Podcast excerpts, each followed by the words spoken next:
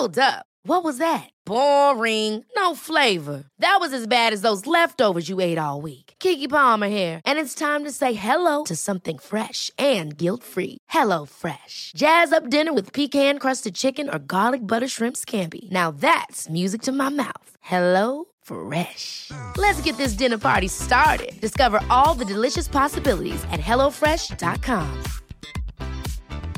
I'm Sandra, and I'm just the professional your small business was looking for. But you didn't hire me because you didn't use LinkedIn jobs. LinkedIn has professionals you can't find anywhere else, including those who aren't actively looking for a new job but might be open to the perfect role, like me. In a given month, over 70% of LinkedIn users don't visit other leading job sites. So if you're not looking on LinkedIn, you'll miss out on great candidates like Sandra. Start hiring professionals like a professional. Post your free job on linkedin.com/achieve slash achieve today. Ici demeurent des théories ou la perception de chacun. Nous vous recommandons de garder un esprit critique et sceptique sur ce que vous entendez ici comme ailleurs. Bonne écoute, bonne réflexion. Bienvenue dans la zone.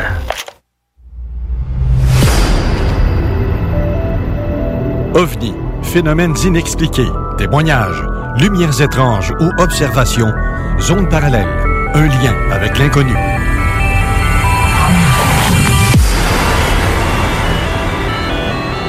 Visitez notre site web à l'adresse www.zoneparallèle.com.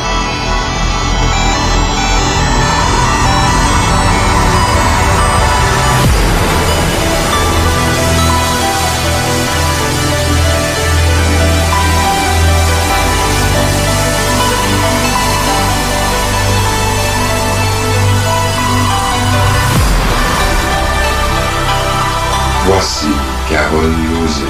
Bon samedi à vous tous et toutes et bienvenue dans la zone parallèle et euh, merci aussi à notre ami, euh, tant qu'à dire, euh, notre Raymond Falardeau national qui nous écoute dans son auto. Exactement. Qui est venu nous euh, rendre visite il y a quelques instants.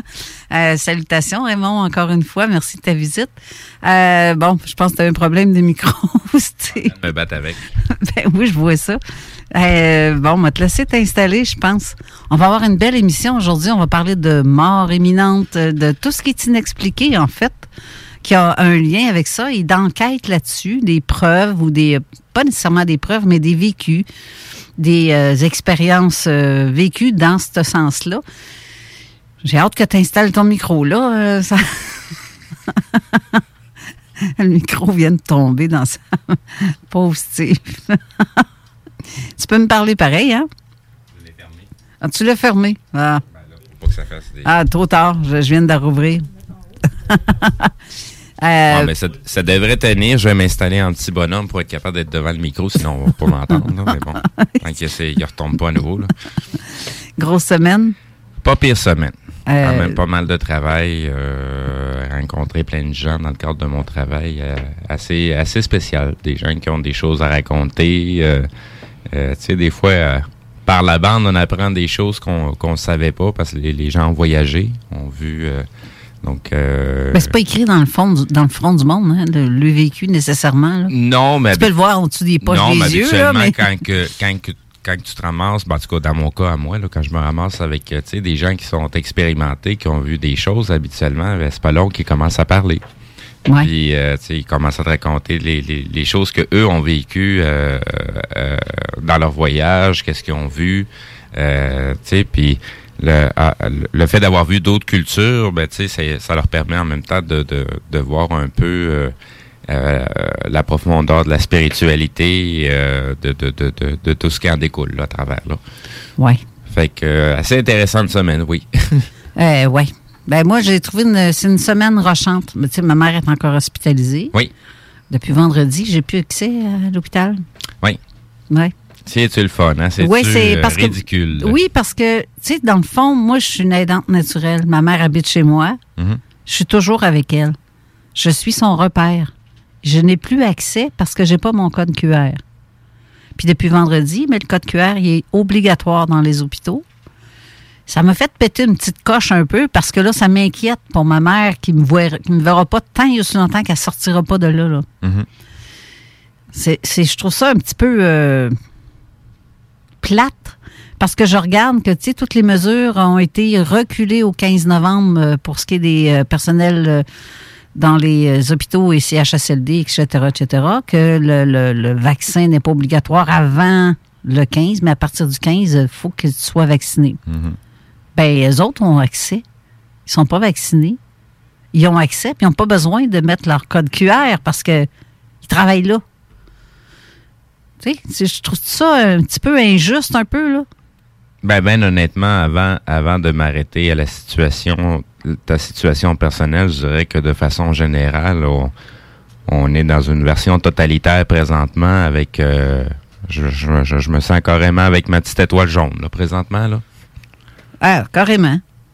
Fait que si les gens comprennent pas ce qui se passe encore, ben réveillez-vous. Je suis désolé. Là. Mais là, on a dépassé une certaine limite que si vous avez rien compris, ben je pense pas que vous allez comprendre de quoi plus tard. C'est, c'est, c'est... Mais il se passe des choses assez importantes présentement dans la société, puis tout le monde faire fermer les yeux comme ça fait plus de 100 ans qu'on fait. C'est toujours facile de se plaindre, mais jamais capable de faire un mouvement réel. Ouais. Fait que oui, pour revenir à ta situation, ben c'est la situation la plus ridicule qui soit. Ben oui, parce que je trouve ça injuste. Mhm. C'est injuste. Les autres peuvent retourner travailler jusqu'au 15. Moi, j'ai pas le droit de rentrer. Donc, si ma mère décide de se laisser aller puis de partir, ben juste euh, le reste de la famille qui... C'est, tout l'aspect émotionnel là, qui est en train de, de, de, euh, de prendre place. Je sais, je sais pas si c'est voulu de leur part ou pas, euh, mais par contre, ça, ça crée des situations assez amères dans la société présentement. Assez, oui, assez. Fait que euh, les, les gens n'ont pas compris encore que ça veut dire la devise diviser pour régner. Ben, tu vois, je, dans tout ça, tu sais, j'ai pas vraiment le temps ces temps-ci de, de faire d'enquête ou de prendre des, des cas de, de- de personnes qui veulent, qui se posent des questions puis qui m'écrivent en privé. J'ai pas le temps d'aller visionner non plus des vidéos parce que les gens m'en envoient des tonnes et des tonnes. Ben oui. Euh, tu sais, je, je pense à notre ami Cyril qui nous qui écrit souvent, ben, euh, que je salue en passant. Il sait pas, lui, euh, nécessairement que je suis dans le roche. J'ai peut-être pas la, la, la diplomatie de dire les choses comme que les gens voudraient entendre, mais tu sais, c'est des choses que je dis. Là, je l'ai dit, là, pour ma mère. Je suis pas obligée d'expliquer ça à tout le monde. là. Non. Je, mais sauf que j'ai pris le temps de lui dire à lui, là, parce que c'est un Non, mais c'est le, euh, temps aussi que les gens comprennent aussi euh, les situations. Euh, faut, faut, sans, on parle pas nécessairement de ce sujet-là, mais il faut jamais oublier qu'on est tous des bénévoles. Euh, on n'est pas plus. pour être là, c'est nous autres qui paient pour être là. Euh, on, on paie nos déplacements, on paie toutes nos choses, euh, tout ce qu'on fait comme enquête ou comme préparation pour les émissions, ben c'est tout sur notre bras, c'est parce que ça nous fait plaisir, puis c'est notre passion. Fait que, tu sais, des fois, c'est nos vies personnelles qui, prend le, qui prennent le dessus et on peut pas s'occuper nécessairement ou apporter le temps qui est nécessaire. Euh, mais c'est, un peu ça, le, le- le- ce qui fait la nature de notre émission aussi. Exact. Là, j'ai l'air de pas t'écouter, là. C'est parce que j'essaye de setter en même temps le truc de J'ai vidéo. tellement l'habitude qu'on m'écoute pas. Tu m'as-tu dit quelque chose? Je t'écoute Hein? pas. Hein? Hein? Non, mais c'est parce que j'essaie de setter euh, pour être en direct sur la page de Zone Parallèle en même temps que sur euh, la radio ou sur le site de la station. Mais je vais le faire tantôt, tout en jasant comme ça. Mais je pense qu'on va inclure aussi notre invité d'aujourd'hui. On a Ben deux oui. invités aujourd'hui. Oui, les deux sont des auteurs. Un qui parle de la mort imminente, l'autre aussi, il parle un peu de mort imminente, mais qui parle aussi de toutes sortes de trucs comme les dos, les. euh, le- je le dirai pas. Ben, on va le dire tantôt quand il sera là. C'est ça. Bradji Belovac sera aussi avec nous en deuxième partie, en direct de France, de la France. Donc, mais ici, en studio, par exemple, on a notre ami euh, Gaston de Courcy, Oui. auteur, et euh, il a écrit un livre sur euh, la mort, justement. J'ai flirté avec la mort. Ah, j'ai pas ma, ma caméra, c'est vrai. j'ai flirté avec la mort à la rencontre de l'après-vie et ensuite. Bonjour Gaston. Bonjour, comment ça va? Ça va bien, ça va très bien, toi? Très bien, très bien. Je suis content d'être avec vous autres euh, aujourd'hui, ce matin, ce midi. On est content de te recevoir encore. Ben écoute, avec tout ce qui se passe, puis euh, euh, je dirais que j'ai plusieurs amis qui sont qui ont décédé, euh, ça fait pas tellement longtemps, puis euh, ça nous ramène toujours sur la question euh, sens de la vie. Donc, tu parlais de, je pense, de mort imminente, mais il y a aussi toute la question du sens de la vie. Puis, bon, euh, euh, qu'est-ce qu'on fait sur Terre, puis pourquoi qu'on est là, puis des questions légitimes à se poser. En tout cas, je suis content de l'invitation. Ben, ça, me fait plaisir. Ça fait un bout, je te l'avais dit qu'on allait te reprendre à un moment donné. Oublie pas, oublie pas. en décembre, je travaille fort sur le livre Le suicide, le deuil sans avis. Là, les gens, ils vont dire, écoute, il est donc même macabre, c'est tout des affaires de mort. mais, non, mais la mort, c'est la vie, hein? Oui, mais c'est ça, ça fait partie du cycle. Mais Steve sait, lui, que j'ai écrit d'autres choses que sur la mort. T'as as quand même pris des photocopies tantôt, des photos de des différents livres. J'ai quand même écrit un livre sur euh, les systèmes attractifs d'aide à décision, donc comment raisonner davantage euh, euh, dans le monde de la gestion. J'ai écrit un livre comment gérer la créativité aussi. puis en Europe, le titre c'était Mobiliser la matière grise. Donc je, parle de toutes sortes de choses, bien entendu. Carole, si tu me permets, je prendrais deux secondes et demie ou trois, pas pour faire une synthèse, mais pour faire des salutations. Ben, voyons. Je peux faire ça, oui? Ben, OK. Ouais, commencer. Là, j'ai l'air têteux, mais je le fais pareil. Parce que, tu sais, la vie, c'est aujourd'hui. C'est le moment présent, c'est aujourd'hui. C'est pas demain, c'est là, là. C'est pour ça qu'il ne faut jamais laisser à demain ce qui peut être fait aujourd'hui. Ça, c'est certain. Alors, euh, je dis à mes enfants, ils vont dire, papa, là, t'es tâtant un peu. J'ai trois enfants. Marie-Hélène, Louis-Philippe, Catherine, je vous aime. Puis passez une belle journée, puis je vous aime. Euh, je vais continuer. Euh, Sylvie Boucher, euh, c'est euh, ma fiancée, euh, ma française de Bordeaux, celle qui mène encore un combat contre le cancer. Donc, j'ai envoyé mes énergies, puis le courage. ben là, je vais essayer de faire ça vite. J'ai quand même des, amis, des connaissances, mais surtout des amis. des amis de longue route, Yvan Leblanc, Normand Norroy, sont là depuis 1982. Donc, des fois, quand ça va bien mal, je parle avec eux autres, puis ça, ça fait du bien. J'ai des amis d'enfants, ça c'est rare, hein, mais là, je suis rendu vieux, vieux, vieux. Euh, depuis 59 ans, Roméo Toussaint, c'est pas le méo dans, je dirais, euh, avec Elvis Gratton. Euh, c'est Roméo Toussaint, c'est un, un, bon chum, un génie. Il est brillant. Sinon, j'ai pas mal de chums qui sont brillants. C'est moi qui ai un peu de, le toto de la gang. Jean-Guy Couture, aussi, c'est un, ami d'enfance. Simon Turcotte, un gars très spécial. Euh, là, je vais faire ça vite. Gilles Moffett, Steven McGuire. Et là, c'est un gars que je pense que tu connais, euh, Carole. J'ai appelé Lord Baron Guilain de Ramsey. Ben oui. Euh, huitième du nom. C'est le marquis de Drummond. Donc, euh, ben oui, salutations. Oui, oui, salutations, Guilain, certain. Oui, c'est un bon ami à moi. Ben, C'était ben, mon agent aussi. C'est lui qui a vendu mon, mon commerce. Arrête donc, toi, ouais. Ben oui, toi. Mais en tout cas, il a fini par avoir son DVD de Canal D. Il l'a eu, euh. Alors, salut, mon cher Guilain. C'est cool.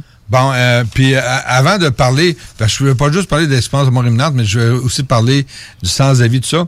J'ai, euh, des fois sur le web, il y a beaucoup de niaiseries, mais il y a des bonnes choses. Puis il y en a une que j'ai trouvé intéressante, puis j'ai mis sur mon mail, mais je pense que je voulais la rapporter. C'était avant de parler pense.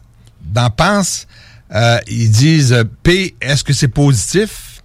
E, est-ce que c'est exact? N, est-ce que c'est nécessaire? S, est-ce que c'est sage? Puis E, est-ce que c'est enrichissant? Donc, pense. Des fois, donc, euh, quand je parle pas, c'est cause que ça va, peine, ça vaut pas la peine que je parle. Oui. Alors, euh, vas-y, ma chère, euh, pose-moi des questions, fais ce que tu veux. Là. Ben, ton, ton vécu, parce qu'on t'a reçu au mois de février l'année. C'est ça? Eh, bonne mémoire, hein? oui. Pas eu le choix, il fait des gros tests. Alors, tu sais, mais moi, oh j'ai réappris à à parler, à marcher, à, ben à tout faire ça. Puis j'étais un grand bout de temps comme euh, le frère de Martin Matt. Oui, c'est comme euh, au centre François Charon, tu étais, hein? Oui, euh, 18 mois. C'est long. Tu sais, quand même, là, mais puis là, j'ai vu j'ai vu des, des gens qui étaient pas mal pires que moi techniquement, ce qui fait en sorte que tu euh, essaies de relativiser les choses à un moment donné. Mais je parlais de Martin Matt tantôt. son frère a eu un gros accident euh, d'automobile. Puis lui, il est resté, euh, des traumatismes crâniens, il est resté avec euh, des séquelles. Il n'est pas capable, à tous les jours, il n'y a pas de mémoire à, court terme. Martin Matt a fait un, bon numéro sur son frère. C'est réellement... c'est réellement triste aussi, parce qu'à un moment donné, il dit, ils l'ont ramené à vie, ils l'ont ramené à vie, mais ça donne à quoi, tu sais? Mais je pense que Martin est rendu à huit maisons, Martin Matt, pour justement euh, abriter les gens qui, sont, qui ont des traumatismes crâniens, pas qu'ils se ramassent dans, les CHSLD, c'est plutôt euh, c'est notre clientèle. Donc, euh, j'aimerais ça je dire un petit mot avant que tu commences. Là, je parle vite en maudit. Ben, vas-y, prends- Hey, je vais respirer. Je vais respirer. Tu sais, j'ai un gros nez, mais c'est dur d'entretien. fait que je vais essayer de pas parler du nez.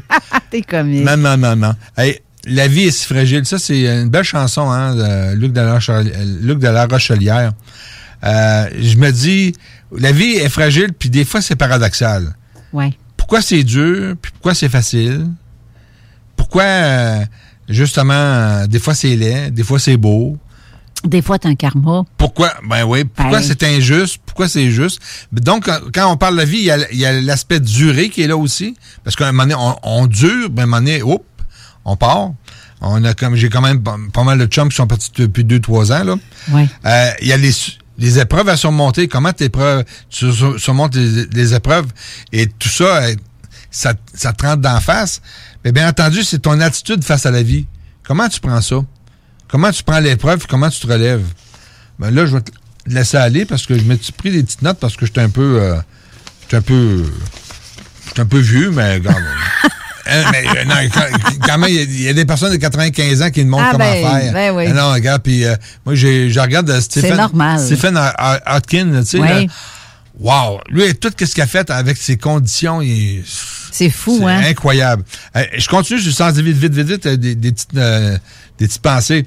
Sans avis, d'après Albert Camus, c'est la plus pressante des questions. Mais tu sais, sans avis, tu y penses pas quand tu as 15 ans, tu t'en fous de le, tu vis, tu sais. Mais à un moment donné, plus que tu vis, tu te situes dans le temps, tu te dis, ouais, euh, bon, euh, qu'est-ce que je fais ici, puis euh, il me reste combien de temps, tu sais? Ben, euh, un, un autre, euh, Francis Bacon, euh, non, excuse-moi, Bacon, c'est un français, mais là, je l'appelais Bacon, ça fait Elvis Gratton.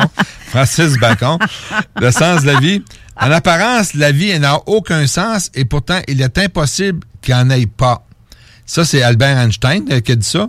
Puis Francis Bacon, lui, il disait que la vie n'a pas de sens, mais nous lui donnons un sens pendant qu'on existe. C'est ça, autrement dit, tu as une durée, puis qu'est-ce que tu fais avec ta vie? Fait que là, avant que tu passes la parole, ma chère euh, Carole, euh, le sens de la vie, pourquoi on est sur la Terre? C'est une grande question. Pourquoi on est là? là? Pourquoi qu'on est là exactement? Ah ben ok, c'est certain, il faut évaluer, il faut évoluer, euh, être heureux le, le plus possible. Je pense qu'on a toute une mission, toute une mission à faire. On n'est pas là pour rien. Euh, profiter de la vie. Puis moi, je sais qu'il y a une vie après mort. Je, je fais pas mon vieux prêtre, là. Il y a une vie après mort. C'est clair et net. Puis il y a des vies parallèles aussi. Puis bon, on a des an- le karma, puis on a des anciennes vies. En tout cas, il y a toutes sortes de choses. Mais, Il y a un euh, autre, il y a une autre, il y a quelque chose de l'autre côté. ça, c'est clair. J'ai- accompagné quand même quelques amis en, en fin de vie. Et euh, il y en avait toi là-dedans qui avaient peur de mourir. Mais je disais, pourquoi tu as peur de mourir? Ben, ça finit. C'est fini, il n'y a plus rien. Dit, non, mais non, mais non, mais non. C'est le contraire. Il y a d'autres choses qui vont qui va se poursuivre. C'est juste que Et- tu, tu traînes plus le, le, Puis, la ben, carcasse que tu traînes. C'est euh, ça, puis tu vas pouvoir euh, euh, te reprendre sur des affaires que tu n'as pas faites comme tu aurais voulu faire, puis euh, des choses du genre. Alors, euh, c'est quand même dur. Quand les gens sont pour mourir, puis euh, qui pensent que c'est terminé, euh, on vient pas sur la terre comme ça pour, euh, pour rien. là. Il se passe quelque chose. Ben, je pense qu'on est comme une belle grosse école où ce qu'on vient apprendre euh, certaines choses pour évoluer aussi. Puis la- apprendre à, s'aimer et apprendre l'amour d'autrui aussi, pas rien que pour On soi-même. est rendu peace and love, là, peace and love. Non, mais qu'est-ce que je veux dire? Regarde, le meilleur service que tu peux rendre à l'humanité, là, OK? C'est, bon, là, là, là, c'est vrai que je fais peace and love, mais c'est quand même, c'est, ça donne rien d'être violent. Donc, j'essaie de pas être violent du, durant mon parcours. Je suis un humain, des fois que ça arrive. Être aimant, comme tu dis, tolérant, euh, tu sais, on, on a- on a tout, ouais, l'empathie, puis on a tous euh, no- no- nos points de vue. Euh, serviable. Moi, j'étais consultant dans le temps en management, j'ai- j'aidais les gens, j'aimais ça aider les gens, puis je faisais beaucoup de formations. Ben, c'est ça que je fais encore. J'essaie d'aider les gens, j'essaie d'inspirer, puis il y a des gens qui m'inspirent. Donc, aider. Puis l'autre chose qui est très importante, c'est le sens de l'humour. Garder son sens d'humour. Ça, oui. Euh, Parce que sinon, si tu mets tout au tragique, là, il n'y a plus rien à faire. Ça, le rire, c'est euh, la première chose qui guérit l'âme. Ben, moi, je suis capable de rire de moi aussi, ça, c'est important. Ben, quand, il faut. quand tu t'acceptes, ben, il faut, que tu t'aimes aussi. Ben oui. Non? Il faut. La dérision, la- l'autodérision. Hey, là, là, je continue, j'ai des petites notes, là. Donc, le sens de la vie, c'est certain, ça dépend aussi de l'âge que tu as. Quand tu es plus jeune, euh, tu t'en fous pas mal, mais quand tu es rendu à que je dirais 20 ans par rapport à 66 ans, ben, euh, tu es rendu à une autre étape. Euh, ça te prend des projets de vie, ça te prend des objectifs. Et, chose qui est importante, c'est faire la paix avec son passé. Des fois, on traîne trop notre passé, on traîne ça comme une, euh, une peine de prison. Je pense que c'est là qu'il est important de vivre le moment présent. Euh, c'est aujourd'hui que c'est important. Puis, euh, dans le fond, je pense qu'il faut aussi se sentir très utile, être bien avec soi-même. Effectivement, oui, oui. Là, notre ami, moi, j'avais quelque chose à te, montrer. Je sais pas si tu peux tu as une belle voix, tu peux le lire ou je sais pas. Ou, oui, ben je vais. regarde, j'ai quelque chose. Je veux, je veux que tu décrives la scène, puis moi, je la trouve bonne. Je veux que tu décrives la scène. Donc, on a une scène de Charlie Brown, comme si on serait euh, dans un parc au bout d'un. Sur un lac au bout d'un quai. Et il y a Charlie Brown qui dit Un jour, nous allons tous mourir, Snoopy. Et Snoopy lui répond oui, mais tous les autres jours, nous allons vivre. C'est ça. Il faut vivre à tous les jours. Hey, j'aime ça, ce que tu dis là. Non, mais prenez la photo aussi, là. Oui, oui. non, non, non c'est bon. Hein? Oui, c'est bon. Mm-hmm. C'est vraiment très bien. C'est certain qu'on peut, on, va mourir, mais euh, pendant ce temps-là, on peut vivre. Puis c'est ça qu'il faut faire. Qu'est-ce qu'on qu'est-ce qu'on fait que le temps qu'on vit? Oui. Donc, on se trouve une raison de vivre, puis euh, je pense qu'on se fait des plans, puis euh, c'est certain qu'on est titre pour évoluer, mais euh, faut être heureux aussi. Ça donne rien de. Puis c'est certain que la vie, comme je te disais tantôt, euh, c'est pas toujours juste. Hein. Pourquoi qu'il y en a qui euh, ils viennent au monde puis ils crèvent à trois, trois mois, puis il y en a d'autres qui sont, sont pas tuables, sont rendus à 200, 100, 200 puis sont en compte de bout. Bon, tu sais, c'est. Puis pourquoi qu'il y en a qui, qui, qui qui se couche le soir puis ça ne relève pas le lendemain matin. Euh. C'est une belle mort, ça. Mm, ouais. Ça dépend. Il y a deux types de morts. Il y a la mort blanche et la mort. Steve, explique-nous ça. Là? Ouais, c'est ça. Explique-nous ça. La mort blanche, c'est quand le corps va être mou comme une guenille à son décès. Mm-hmm. Et normalement, la majorité des, des gens qui décèdent ben, sont toujours toutes raides. Habituellement, ça indique un peu euh, où ce qu'elles étaient rendues dans leur vie et leur acceptation du passage. Ben, ça dépend. Euh, si t'es raide raide, c'est parce que t'as peut-être eu un malaise qui t'a fait douleur ben, euh, sur le ben, coup. C'est ça qui c'est comme une... Fait que t'as pas eu une belle mort, finalement. Ah non, ouais. T'as, souffert en mourant. Ouais, c'est, ça. Que, c'est ça que je veux dire. La mort blanche, normalement, tu vas décéder, mais tu, tu meurs pas dans le dans la souffrance ou dans l'angoisse ou dans le fait que les, les, les gens qui, qui, qui, meurent paisibles, euh, habituellement, vont avoir une mort blanche. Donc, euh, on le sait physiquement parce que le corps va être mou comme une guenille. Mais euh, j'aimerais ça avoir ton interprétation. moi, je me ramène le 12 décembre 2005. Là, je fais mon accident. Mm-hmm. Bon, en tout cas, c'est marqué dans le livre, mais là, je vais peut-être radoter pour, ben, ceux qui ne me connaissent pas, c'est pas du radotage, là. donc, traumatisme crânien sévère, un accident d'auto que l'auto est mm-hmm. tout démoli, là.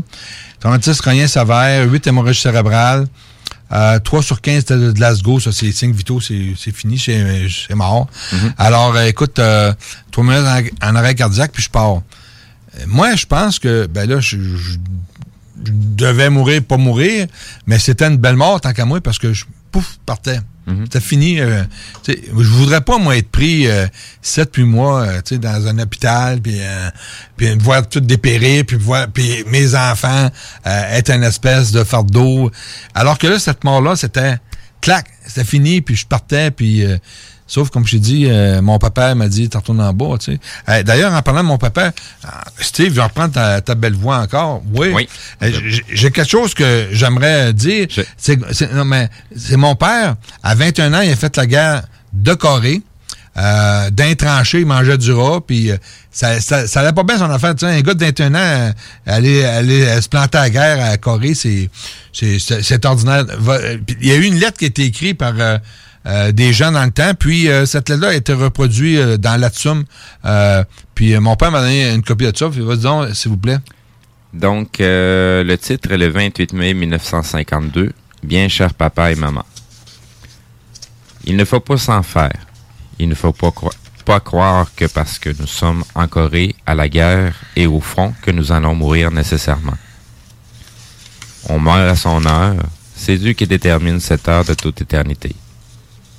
Quoi qu'il arrive, si ce moment précis n'est pas arrivé, on continue sa vie. Au début de notre séjour ici, je vous ai raconté que le sergent Sénécal du deuxième bataillon avait accepté volontairement de rester une nuit de plus dans les lignes pour donner une démonstration de mortier au nouveau. Tout son peloton, toute sa compagnie avait reculé ce jour-là, en route vers le Canada. Lui restait un soir de plus, tout à fait volontairement, comme instructeur. Il a eu un accident dans le fonctionnement du mortier. Celui fut fatal et mortel. Son heure était arrivée à cet endroit, même s'il devait ne plus être celui-là qu'il fut frappé. Par contre, le brevet de Courcy de la compagnie D était sur le flanc de leur position avec le lieutenant Constant. Tous deux sont nés de Québec, sont de Québec. Il arrive un obus qui descend sur, le, sur de Courcy et ne fait que l'égratigner à l'épaule droite en lui enlevant son signe du Royal 22e Régiment. Cet obus, c'était ce qu'on appelle une dode, ou obus qui n'éclate pas. Deux chances extraordinaires donc. Il a ramassé son signe, collé à l'obus, et le conservait précieusement. Son heure n'était pas venue. Alors, je vous remercie beaucoup, Steve, mais je vous ramène euh, lorsque j'étais à l'autre côté. Mon père m'empêchait de rentrer euh, de l'autre côté parce que je l'ai déjà compté dans les autres émissions, mais là, peut-être que je reprendre un peu. Lorsque j'ai fait mon accident d'auto, euh, j'étais. D'abord, je sais pas comment c'est arrivé l'accident. Euh, il y a eu une histoire de, glace noire. Mon portable euh, ordinateur pesait 12 kilos avec un paquet de livres lu par la tête. Et mon auto ben, a fait 8 tonneaux. Puis, je suis resté 21 heures viré à l'envers. Et j'étais le 12 décembre, donc j'avais enlevé mon code d'habit, j'étais resté en petite chemise. Donc, euh, je savais pas ce qui se passait, donc j'étais en knock là. Et finalement, ben, euh, quand je me suis réveillé, probablement avant de mourir, euh, j'étais le sentiment d'être frigorifié, effectivement, j'étais en hypothermie. Ça m'a peut-être aidé aussi. Et à un moment donné, ben, j'ai vu euh, des comme des secours, mais j'étais tellement nono, dans le sens que euh, j'étais perdu, puis comme je vous dis, oui, t'es cérébral, t'es pas plus fin euh, euh, dans le shop, là, tu sais, dans, le mm-hmm. bois de crayon, j'étais pas trop trop vite, là. Je savais pas ce que je faisais là, j'étais gelé comme un rat. puis à un moment donné, je voyais des gens qui essaient de m'aider avec des, des flashlights, mais je comprenais pas, je voyais pas. Mais je l'ai vu plus tard. C'est que mon toit ouvrant, je devais enlever le, tissu, m'avait cassé dans la tête, puis j'avais juste plein de sang, puis d'abord j'étais assez magané dans l'accident. Alors, euh, je fais ça vite. Euh, pour revenir avec la phrase de mon père, son heure n'était pas venu. Euh, à un moment donné, ben, je force, j'essaie, il faut un sentiment d'urgence, faut que je me dégage de là. Puis à un moment donné, ben, euh, j'étais probable. Puis j'ai essayé de forcer à un moment donné que j'ai entendu une voix, puis là, c'est ça. Bon, ce que c'est la conscience, c'est quoi? Euh, ça m'a dit, c'est terminé. Et là, à ce moment-là, j'embarque pas dans des histoires de religion, mais c'est mon âme qui est sortie de mon corps. Là, je me suis vu dans le dans l'auto, toute déboîtée. Ça n'a pas de lien avec euh, la religion, ce que tu racontes. Non, non, mais euh, euh, Carole, laisse-moi finir. Je suis un vieux, j'ai pas de mémoire. Laisse-moi finir mon petit bout, là. OK? Non, non, non, c'est bon. mais t'es es, l'animatrice, mais c'est moi là, qui, qui prend les rênes, là. OK, donc, je fais ma révolution. Ah, révolution tranquille. Non, non. Donc, il faut pas que je, je perde mon, mon histoire. Donc, j'étais en train de sortir dans mon corps, puis là, je me suis vu tout déboîté, et je suis passé à travers euh, le plancher d'auto qui était devenu mon toit. Et là, j'ai vu les secours. Et à un moment donné, je me suis dit, bon, j'ai tout fait ça pour en arriver là, ben, j'étais un peu nono. Et j'avais envie de dire, ben, vous laissez faire. je me suis rendu compte que je suis un esprit, puis j'ai été aspiré réellement par le ciel. Puis là, moi, je suis pas un gars ésotérique, pas de Moses de minute. J'étais un gars qui était assez cartésien, mais là, je suis capable d'analyser qu'est-ce que j'ai senti, qu'est-ce que j'ai vu. Et à ce moment-là, j'ai été aspiré par dans le ciel, puis à un moment donné, je me suis dit, où, Colin, euh, t'es en train de mourir, moi, là, là? Puis euh, effectivement, je suis arrivé devant une. Ça, c'était marquant, c'est marquant. Je vais m'en souvenir toute ma, la vie que j'ai à vivre ici, sur la Terre, là. Euh, je suis arrivé devant une super grosse lumière. C'était lumineux, mais pas aveuglant, étincelant. Ça avait l'air de la vie. ça bougeait, cette affaire-là. Euh, j'ai dit, bon, c'est-tu le bon Dieu, la connaissance, l'amour? C'était chaud. Ne bougeait pas, j'étais en bas, j'étais- je souffrais. Mais c'est curieux, je devais, j'étais devant cette grande, grande lumière-là, mais je voyais encore l'auto, la Volvo toute virée à l'envers, les secours. Donc, euh, un peu, euh, les gens que j'ai appris plus tard, ils parlaient que mon fil d'argent était là. Donc, c'est un peu comme mon cordon ombilical, je n'étais pas encore mort. Probablement que je devais être dans mon trois minutes en arrêt cardiaque. C'est qu'est-ce qu'on essaie de déterminer avec les neuropsychologues plus tard, tu sais, parce que j'étais un grand bout de temps que... Alors, je suis devant cette grande lumière-là, cette grosse lumière-là. J'ai pas peur, je suis content. Je rentre. Wow! Là, on dirait que je faisais comme de la télépathie avec. Et à un moment donné, euh, je rentre dans un tunnel. Puis là, j'ai dit, oh, c'est le tunnel de la vie, tunnel de la mort. euh, bon. Et je m'en vais là-dedans, mais j'étais un esprit, je flottais, là, tu sais. Puis euh, j'étais content. Puis j'ai même pensé à ce moment-là, c'est drôle, à la vie éternelle avec les Égyptiens. Que, je disais, les autres, ils savaient déjà qu'il y avait une vie éternelle, tu sais. Fait qu'à un moment donné, je m'en vais, je m'en vais. Puis là, au bout, je voyais une lumière. Et il y a un type qui me barre la route. C'est mon père. Mon père est mort euh, neuf mois avant mon accident, euh, au mois de mars euh, 2005. Il avait 75 ans, on venait de le fêter. Euh, deux, deux jours plus tard, il est décédé. Donc, à ce moment-là, la chose qu'on a faite, j'ai essayé d'y parler, donc je me suis aperçu que c'est pas mal plus de la télépathie. À ce moment-là, il m'a dit, Gaston, tu retournes en bas, ton heure n'est pas arrivée, il est trop de bonheur. Donc, ça me fait penser un peu à, à l'histoire de, la Corée. Son- ton heure n'est pas arrivée. Donc, moi, je me suis assassiné. Je dis, non, père, moi, c'est fini, là. J'ai plus rien à faire ici, là. Euh, je suis bien avec toi. Euh, je veux rentrer. Il dit, non, Gaston, ton heure n'est pas arrivée. Et tu retournes en bas. Et là, euh, on a eu, euh, j'ai eu des, des, des, des points de chicane avec mon père parce que mon père était militaire dans le temps, puis moi, j'étais un, direct. Euh, c'était un sergent. Puis dans le temps, oublie pas, ben moi j'ai 66 ans. Il a dit, il est tannant avec son, son, âge, là, là. Puis je suis né en 55. Ça veut dire que moi, j'ai été élevé dans la religion catholique comme bien des Québécois par-dessus la tête avant la Révolution tranquille.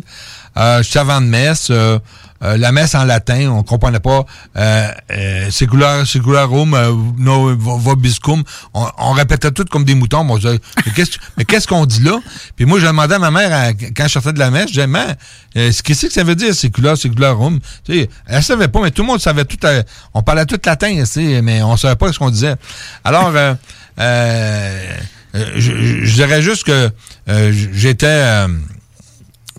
comme, j'étais euh, toujours contre mon père. Mon père, d'abord, c'était le régime du vous. Faut, fallait vous voyez. Puis en plus, il était sergent de l'armée. Comme j'ai déjà rencontré, euh, comme le film euh, Un officer, un gentleman, c'était le sergent qui cassait les recrues.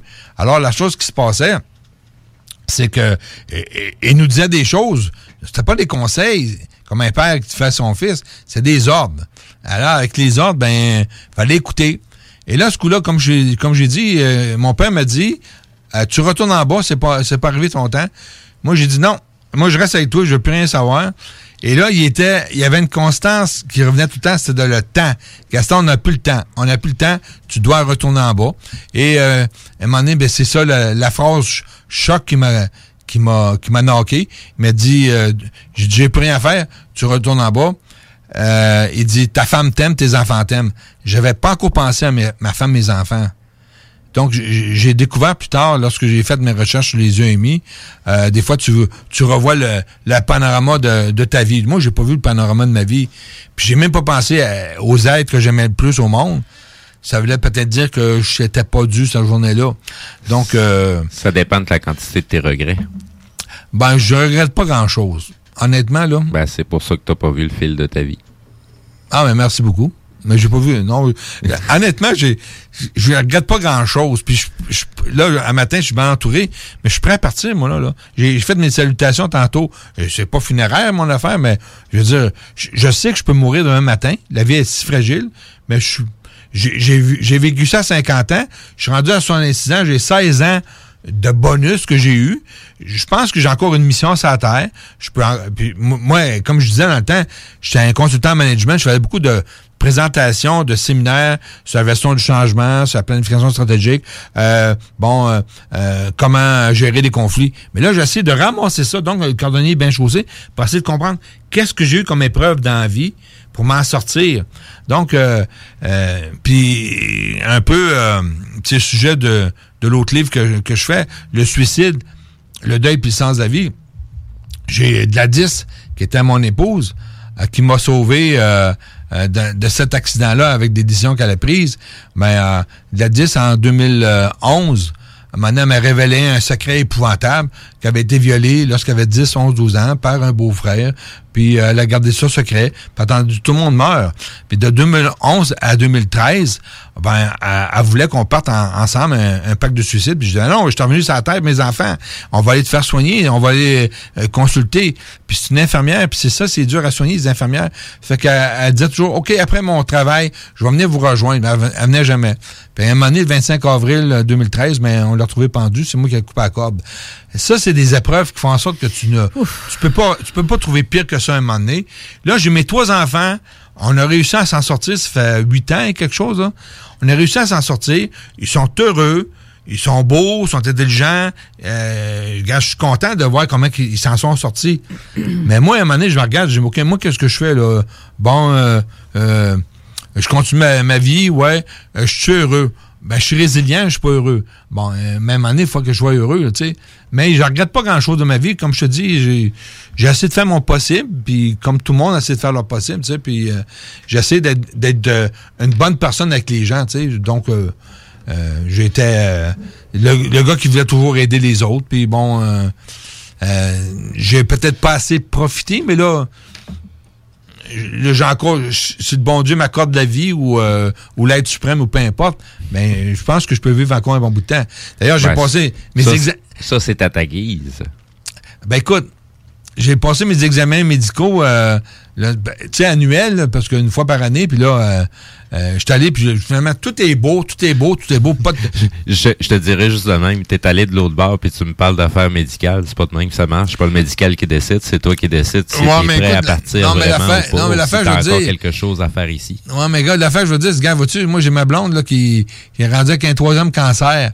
tu sais elle veut pas partir, mais tu sais, on sait pas ce qui va se passer avec tout ça. là. C'est ça je veux dire. C'est lorsque j'ai passé les, examens médicaux, j'avais peur d'avoir quelque chose qui, qui pouvait me faire partir plus, vite.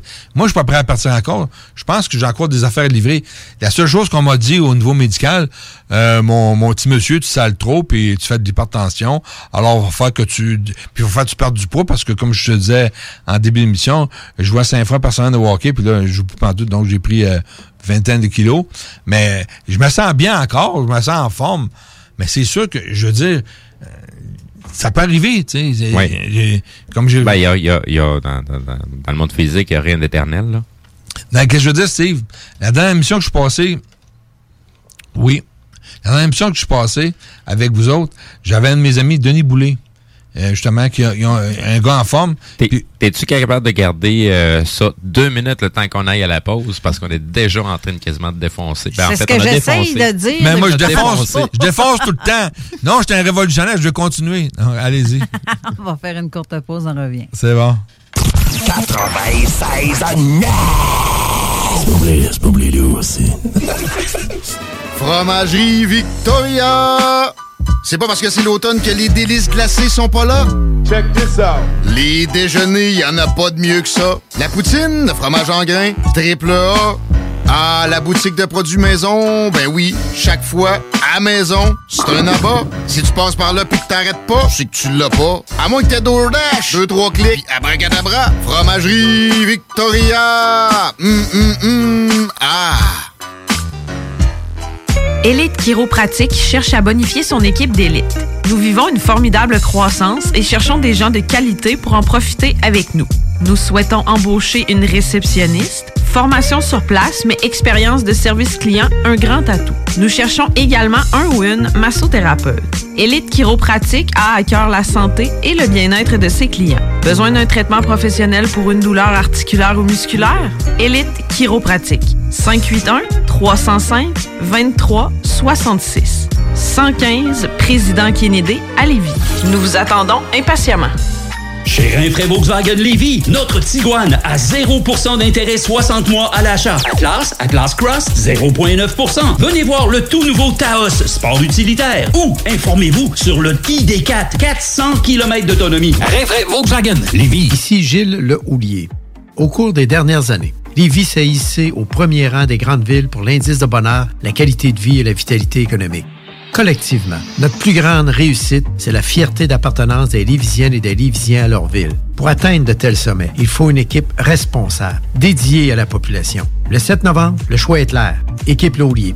Autorisé et payé par l'agent officiel de Lévis Force 10, équipe Le Houlier, Mario Ranco. Moto Rive-Sud Honda à Lévis, secteur Pintendre. C'est plus que des motos, c'est aussi toute la gamme de produits Honda, incluant la meilleure souffleuse à neige au monde. Réservez-la dès maintenant chez Moto Rive-Sud Honda au 88 837 71 70. Moto Rive-Sud Honda, nouveau dépositaire de vélos électriques Fat Bike. Visitez notre site web motorivesud.com. Moto Rive-Sud Honda, gaz au fond pour vous servir. Le virus de la COVID-19 et ses variants se propagent toujours au Québec. En cas de symptômes d'allure grippale ou s'apparentant à ceux de la COVID-19 tels que la fièvre, la toux ou la perte du goût ou de l'odorat, ou si vous avez été en contact avec une personne infectée par le virus, il est essentiel de passer un test de dépistage et de respecter les consignes d'isolement, même si vous êtes vacciné. Le dépistage demeure un des meilleurs moyens de limiter les éclosions. Pour en savoir plus, visitez québec.ca oblique test COVID-19. Un message du gouvernement du Québec. Les Caisses Desjardins du Grand Lévis sont fiers de vous convier à leur vidéoconférence Devenez propriétaire, réalisez votre rêve qui aura lieu le mardi 26 octobre prochain à 19h. Afin de concrétiser en toute tranquillité l'investissement le plus important de votre vie, tirez avantage des conseils de quatre professionnels, soit un représentant hypothécaire, un notaire, un courtier immobilier et un inspecteur en bâtiment. Les places sont limitées, ne tardez donc pas à vous inscrire en ligne à la section conférence du site internet de votre caisse ou en composant le 88 833 55 15 poste 7056 227. Talk, rock et hip-hop. Avertissement. Cette émission a pour but de porter l'auditoire à réflexion. C'est pourquoi la direction de la station souhaite vous rappeler que chaque affirmation mérite réflexion. Il ne faut rien prendre comme vérité simplement parce que c'est dit, car tout ceci demeure des théories ou la perception de chacun. Nous vous recommandons de garder un esprit critique et sceptique sur ce que vous entendez ici comme ailleurs. Bonne écoute, bonne réflexion. Bienvenue dans la zone.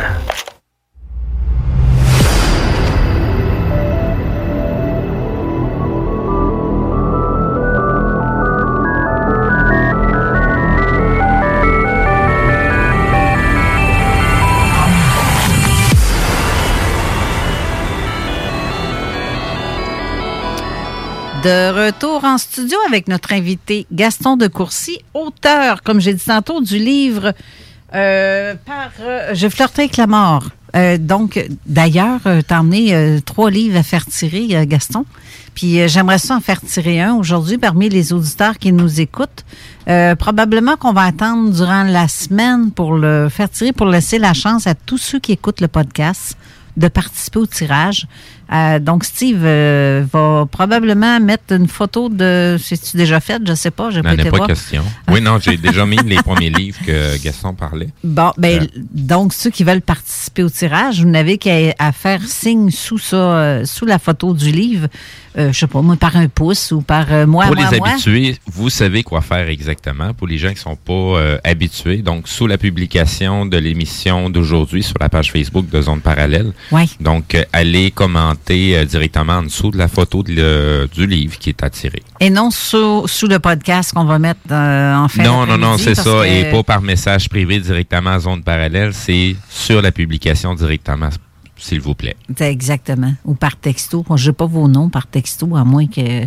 Mais si vous n'avez pas euh, Facebook, ben, ça serait une possibilité de le faire par texto.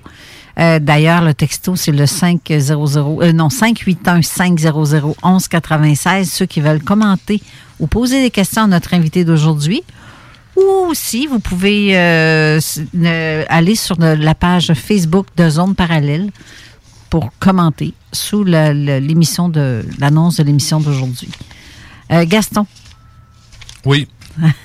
t'es très concentré. Ah, mais, mais le fait, je voulais juste te dire en passant, n'oublie pas de mentionner que les livres sont dédicacés. Il reste juste à mettre le nom de la personne. Exactement. Il y a déjà mis une dédicace dedans. C'est déjà signé tout. Il reste bien qu'à marquer votre prénom. Ça puis, me montre euh, la valeur sentimentale. ah, ben oui, c'est clair. C'est clair.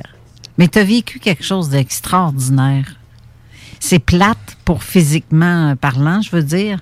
La douleur que tu as pu vivre et le, le- d'être euh, toute euh, chamboulée parce que ça, ça, ça modifie carrément un mode de vie Ça, c'est clair. et euh, ça change la perception de la vie aussi. Parce Ça, c'est- que ça, c'est clair. parce que tu as vu de l'autre côté du mur, toi. Ben, écoute, la chose que je peux dire, c'est que lorsque tu reviens, d'abord, un, ben, physiquement, tu es amoché parce que, euh, tu sais, les traumatismes crâniens, euh, le traumatisme crânien que j'ai eu il était sévère, puis en plus, les hémorragies, ça a pris euh, quand même un bon 18 mois avant que je puisse dire que je suis de retour pour de vrai. J'ai été un grand bout de temps c'est mes enfants qui me racontaient ce qui se passait parce que j'avais pas de mémoire. Donc j'étais un peu le ticoun dans le temps d'une paix. Moi j'ai non mais tu ris, non mais tu ris. Non, mais t'es les. Non, non, non, mais écoute, écoute, écoute, Non, mais l'autodérision, c'est bon, Ah, ça. mais écoute, euh, j'avais trois enfants, puis euh, ma femme qui décidait tout parce que, regarde, c'était zéro plus une barre, mon affaire, là, c'est correct, là. Mais, euh, donné, quand j'ai, quand j'ai, repris euh, connaissance pour de vrai, ben là, euh, les affaires allaient moins bien parce qu'à un moment donné, ben là, je commençais à mettre mon opinion, puis il me disait, ouais, mais là, euh, t'es quand même comme un, comme un, un jouet brisé, hein. Ouais, mais on n'est pas sûr de toi, là, tu sais, euh, avec ta tête, là. Puis mes enfants n'étaient pas sûrs non plus, tu sais. Fait que ça, il a fallu que je reprenne ma place dans la famille, puis il a il a fallu que je reprenne ma place dans la société. Ouais. Et c'est là que je te rejoins sur un point, c'est qu'on on, on- on devient une autre personne un peu, dans le sens que moi, il n'y a pas grand-chose qui m'énerve, là. Il n'y a pas d'urgence. Puis, euh, je ne vis pas sur le même tempo que le monde, en général, parce que, justement, euh, euh, avec qu'est-ce que j'ai eu, qu'est-ce que j'ai vécu, bon, c'est plate à dire, moi, je suis prêt à partir. Euh, tantôt, on a eu une conversa- un bout de conversation intéressant. Euh, je, tu sais, euh, je sais si j'ai un cancer, quelque chose qui, qui me ramasse, je peux pas, je, je vais probablement partir. Mais actuellement, j'ai pas envie de partir. Je pense que ma mission de vie est pas terminée. Puis j'aimerais continuer. Mais qu'est-ce que je veux dire? Je- je- T'as t'as pas eu ta deuxième naissance juste pour le fun? je t'écoute, mon cher. Non, je, je- je- le re- je te dis juste que tu as besoin d'entendre. Le reste, c'est c'est Ok. déjà en toi. Ben, là. écoute, écoute, il y a une chose qui est certaine. On a parlé à une des émissions euh, avec Carole. À un moment donné, c'est un de mes chums, justement, euh, Norman Orwell, qui m'a dit, Eh, va, donc, va donc consulter, pas un médium, euh, libé- libération karmique. Marie-Michel Gagnon. Euh, J'étais un peu, euh, comment je dirais, un peu euh, curieux, mais je me demandais que, que c'est quoi cette histoire-là. Puis elle m'a- elle m'a raconté que euh, ben, elle est connectée d'en haut, là, je pense, là, puis euh, je vais pas tout expliquer le processus, mais elle m'a expliqué que j'étais une vieille âme, que j'avais déjà vécu d'autres vies avant. Puis là, je dis, bon, OK, là, c'est vrai, on en retourne dans les histoires de réincarnation, puis bon, les vies parallèles, toutes ces histoires-là. Puis c'est certain que j'ai encore un bout à faire. Je sais pas combien de temps je vais faire, mais euh, oui, vas-y. Tu manges, OK? Euh, il mange ses émotions, mais, mesdames et messieurs, il mange ses émotions. Là, je peux, là, je peux parler, je peux donner une volée, là, là, pacifiquement. Moi, il Non, peut même pas te répondre. il peut même pas se défendre. euh, euh, OK, je veux dire... T'es drôle. OK, ouais, OK, il faut que je fasse du temps, OK. Une fois, c'était un gars euh, qui veut rentrer dans la police. Non, non. Non, dans le fond, c'est j'ai- comme perdu le fil en même temps de ce que j'allais dire, puis j'ai pris la bouchée en même temps. Ouais, OK.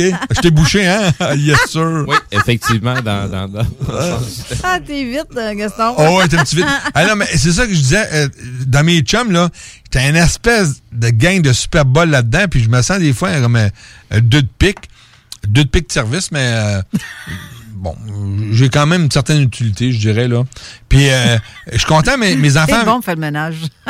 non, non, mais écoute, je suis content d'une chose. Mes enfants, on, les a eu tard, nous autres. donc, je devrais être le grand-père. J'ai Marie-Hélène qui a, qui a 27 ans qui va accoucher au mois de décembre, 28 décembre, euh, d'un petit Jacob. Donc, je vais être là pour en faire grand-père. Mais je pourrais être, l'arrière-grand-père. Tu sais, j'ai 40 ans de différence avec ma fille, Colin. Après ça, j'ai Louis-Philippe, que sa fête, c'est le 19 octobre, bientôt.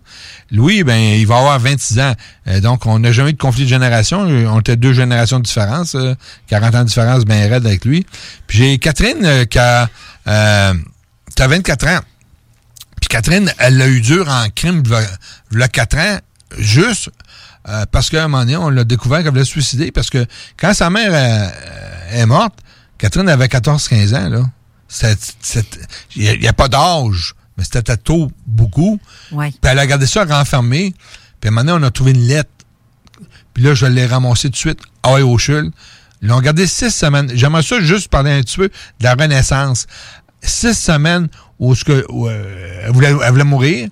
Mais elle a rencontré une espèce de médecin de l'âme là-bas puis qu'il a, il a fait cheminer, a rencontré sa mère, puis ils ont pu faire une espèce de paix ensemble. Euh, puis, lorsqu'elle est revenue, ben, elle a repris plus tard ses études parce qu'elle était, était au, bac en psycho, mais elle a tout lâché ça.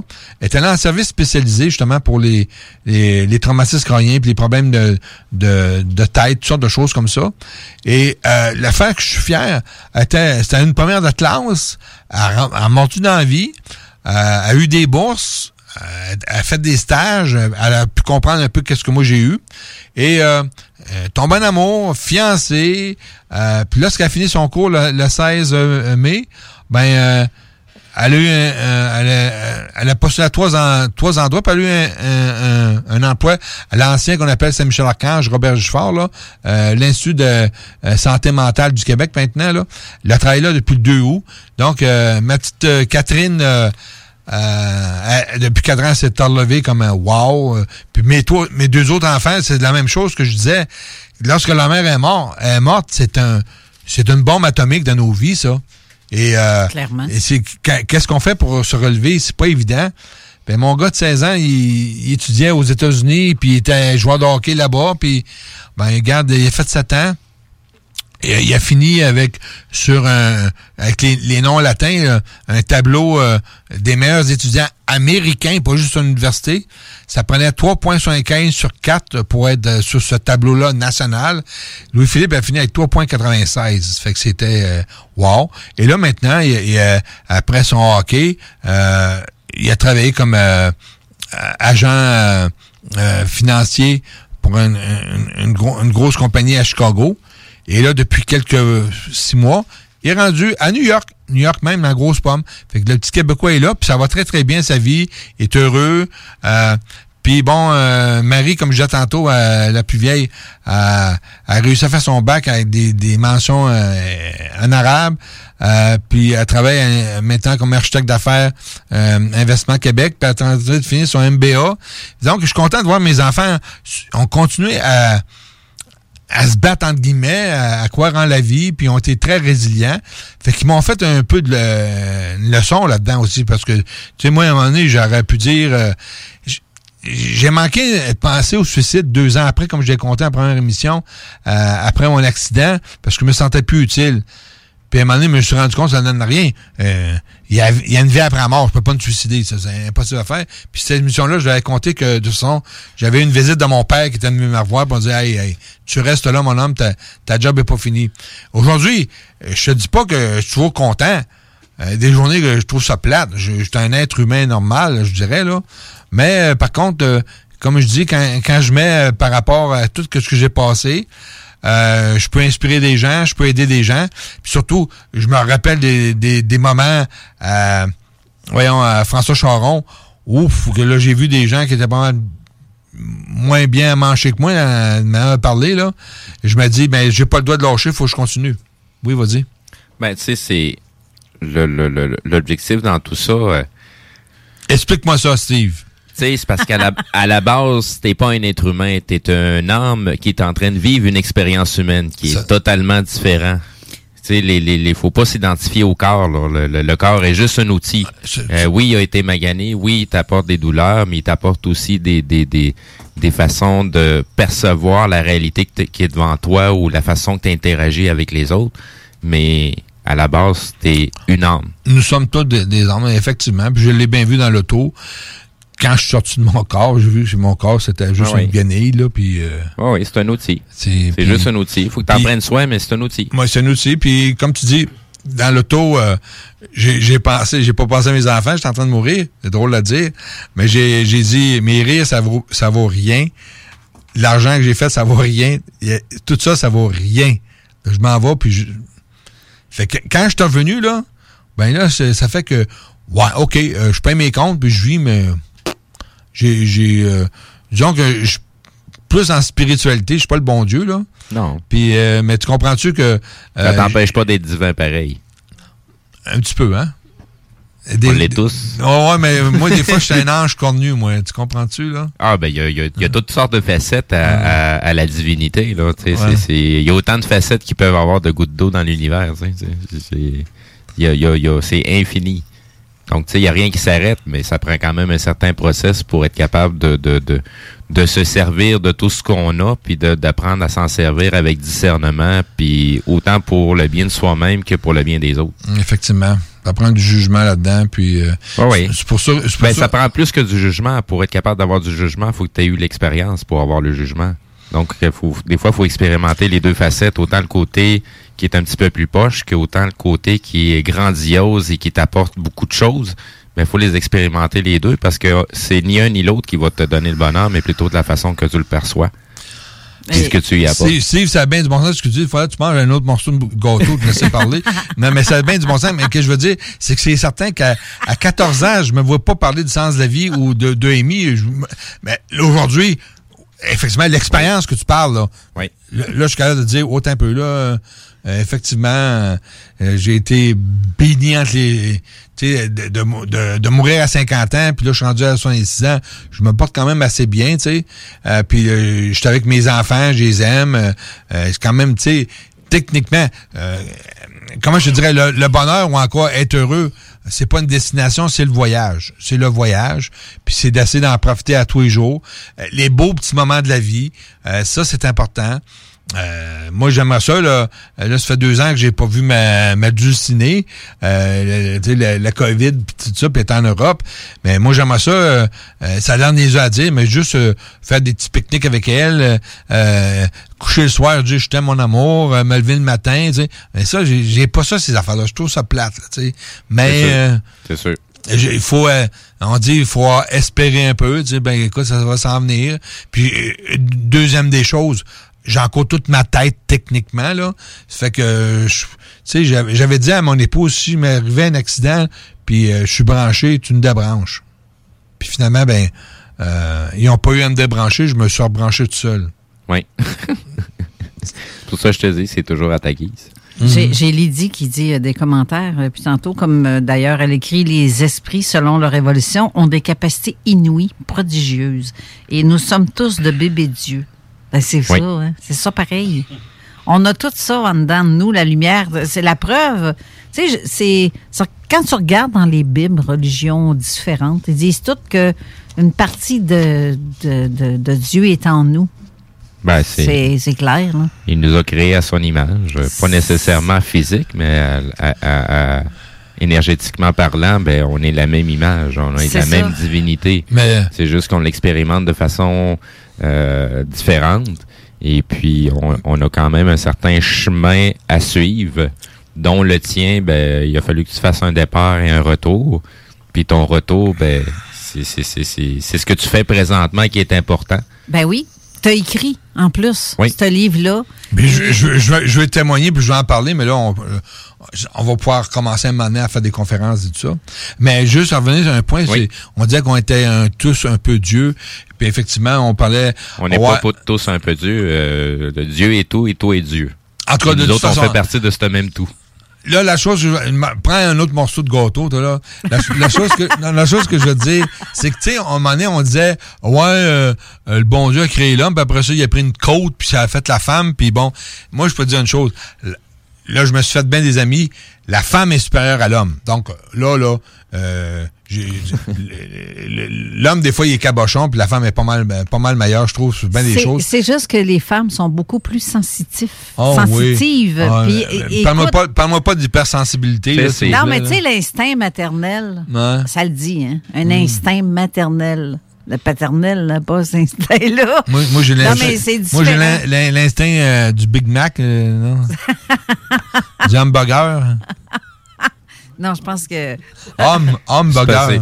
Moi, je te dirais juste de même, c'est qu'il n'y en, Oui. a pas- il y en a pas un meilleur que l'autre ou il n'y en a pas un inférieur que l'autre. Les deux sont nécessaires. C'est deux pièces de puzzle qu'ils font ensemble pour être capable de vraiment créer le Saint Graal. Mhm. Donc, Oh, wow. si, si la femme est le Saint Graal, ben, qu'est-ce qui est l'homme? Ben, c'est le contenu.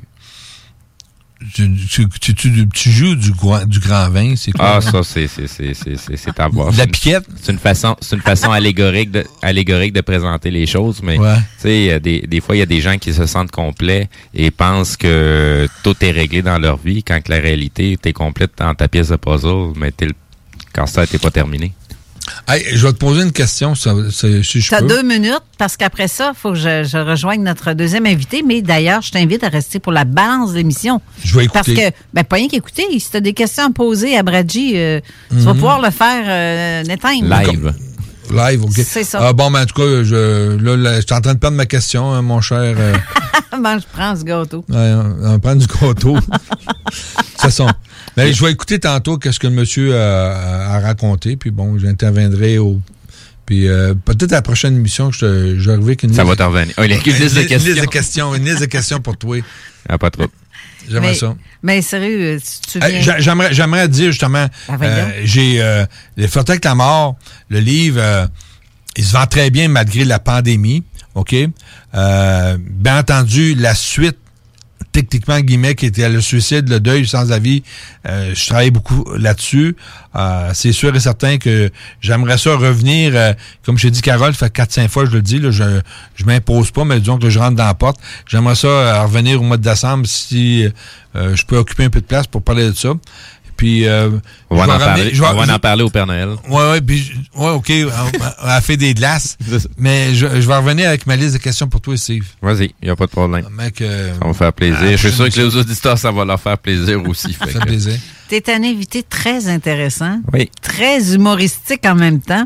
J'ai un plaisir fou à t'écouter.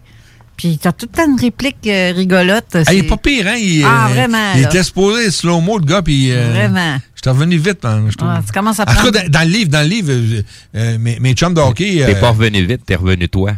Ah, peut-être. Mais peut-être améliorer, une version améliorée un peu parce que j'ai quand même euh, euh, travaillé un peu sur moi.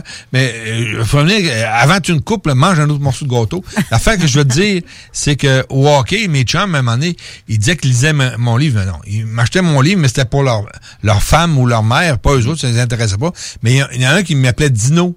Parce qu'il y a un passage là-dedans intéressant. là. Il m'appelait Dino. Je vais laisser euh, découvrir ça aux, aux auditeurs. Ça fait pierre à feu un peu. Ouais, moi, mais, mais Quoi, tu jappes ou... euh? non, mais là, je t'ai lu mon livre, tu Ben, t'en va le lire, souviens pas. le savoir. Ben oui, non, ben oui, tu ben t'en oui. souviens pas, là. Non, je m'en souviens pas. Mais je l'ai lu, ton livre. Hey, J'ai encore une minute? Euh, pff, Non? non, ben 30 secondes, on va dire. Euh, Le test des mots que j'ai passé. Je, je fais juste un indice. Le test des mots, puis je l'ai très bien passé, le test des mots. J'ai nommé euh, euh, 56 noms de dinosaures en, en une minute.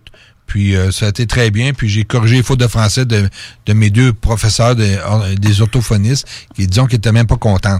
Donc on- je leur ai appris le sens de l'humour.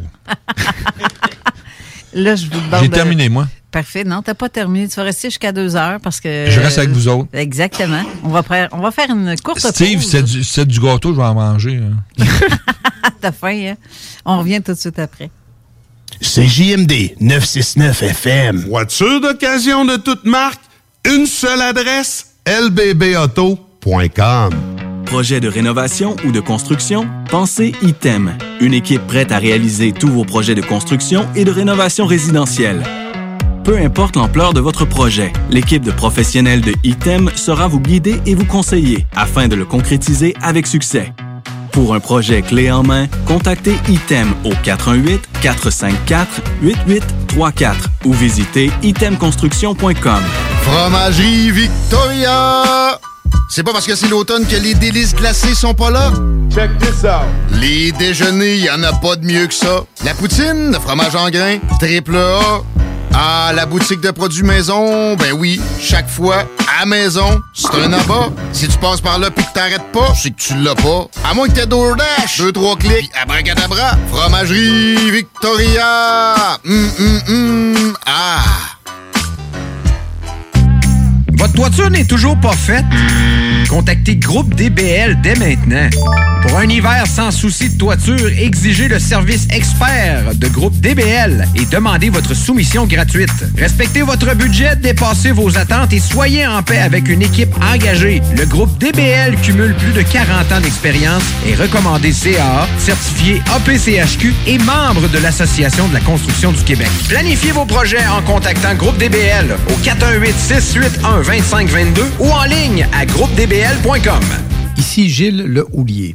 Au cours des dernières années, Lévis s'est hissé au premier rang des grandes villes pour l'indice de bonheur, la qualité de vie et la vitalité économique. Collectivement, notre plus grande réussite, c'est la fierté d'appartenance des Lévisiennes et des Lévisiens à leur ville. Pour atteindre de tels sommets, il faut une équipe responsable, dédiée à la population. Le 7 novembre, le choix est clair. Équipe Le Houlier. Autorisé et payé par l'agent officiel de Lévis Force 10, équipe Le Houlier, Mario Rancourt. Moto Rive-Sud Honda à Lévis, secteur Pintendre. C'est plus que des motos, c'est aussi toute la gamme de produits Honda, incluant la meilleure souffleuse à neige au monde. Réservez-la dès maintenant chez Moto Rive-Sud Honda au 88 837 71 70. Moto Rive-Sud Honda, nouveau dépositaire de vélos électriques Fat Bike. Visitez notre site web motorivesud.com. Moto Rive-Sud Honda, gaz au fond pour vous servir. Vous cherchez un courtier immobilier pour vendre votre propriété ou trouver l'endroit rêvé? Communiquez avec Dave Labranche de Via Capital Select qui a été nommé meilleur bureau à Québec. Service personnalisé, à l'écoute de ses clients, une rencontre et vous serez charmé. Dave Labranche via Capital Select. 88 627 3333. Dave Labranche à commercial via capital.com. Dos à dos, face à face, donnez-vous la main et changez de place. Dos à dos, face à face, donnez-vous la main et changez de place. Dos à dos, face à face, donnez-vous la main et changez de place. Il y a des enfants qui aimeraient changer de place pour de vrai. Isolement, regard triste, changement de comportement, baisse de concentration, trouble du sommeil, baisse de l'estime. Il y a des signes lorsque ça va pas bien. Soyons attentifs. Un message du gouvernement du Québec. Sur Facebook, c'est JMD 96.9.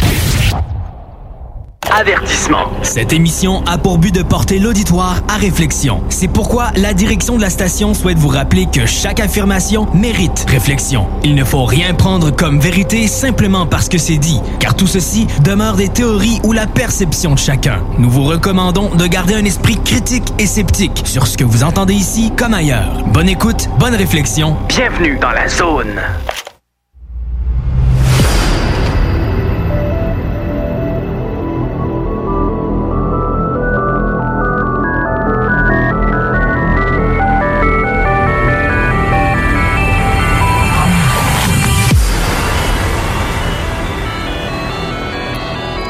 De retour en studio, mais avec euh, notre autre invité qui est Bradji Belovac, euh, qui est au téléphone en ce moment. J'espère que tu m'entends bien. Bonjour Bradji. Bonjour Carole, oui, oui, très bien. Ça va bien? Ben oui, très bien, oui, oui. oui. Ben, bonjour Steve. Oui, fin de journée pour nous. Effectivement, le décalage horaire. à descendre. Ben oui, tout à fait. J'avais peur de ne pas être à l'heure, j'avais d'autres choses à faire, mais c'est bon, j'ai réussi. Donc euh, voilà, ça y est, je suis disponible. Ah, et Seigneur, hein? On c'est difficile de se rejoindre en plus.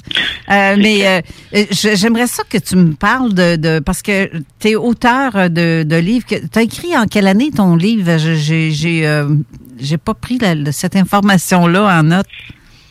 Ah ben ça, ça c'est très frais en fait. Hein. Euh, il est très frais ce livre parce que Bigfoot il, est encore sorti, il va être sorti le, week- le week-end prochain. OK, le Bigfoot et Dogman, on parle. là.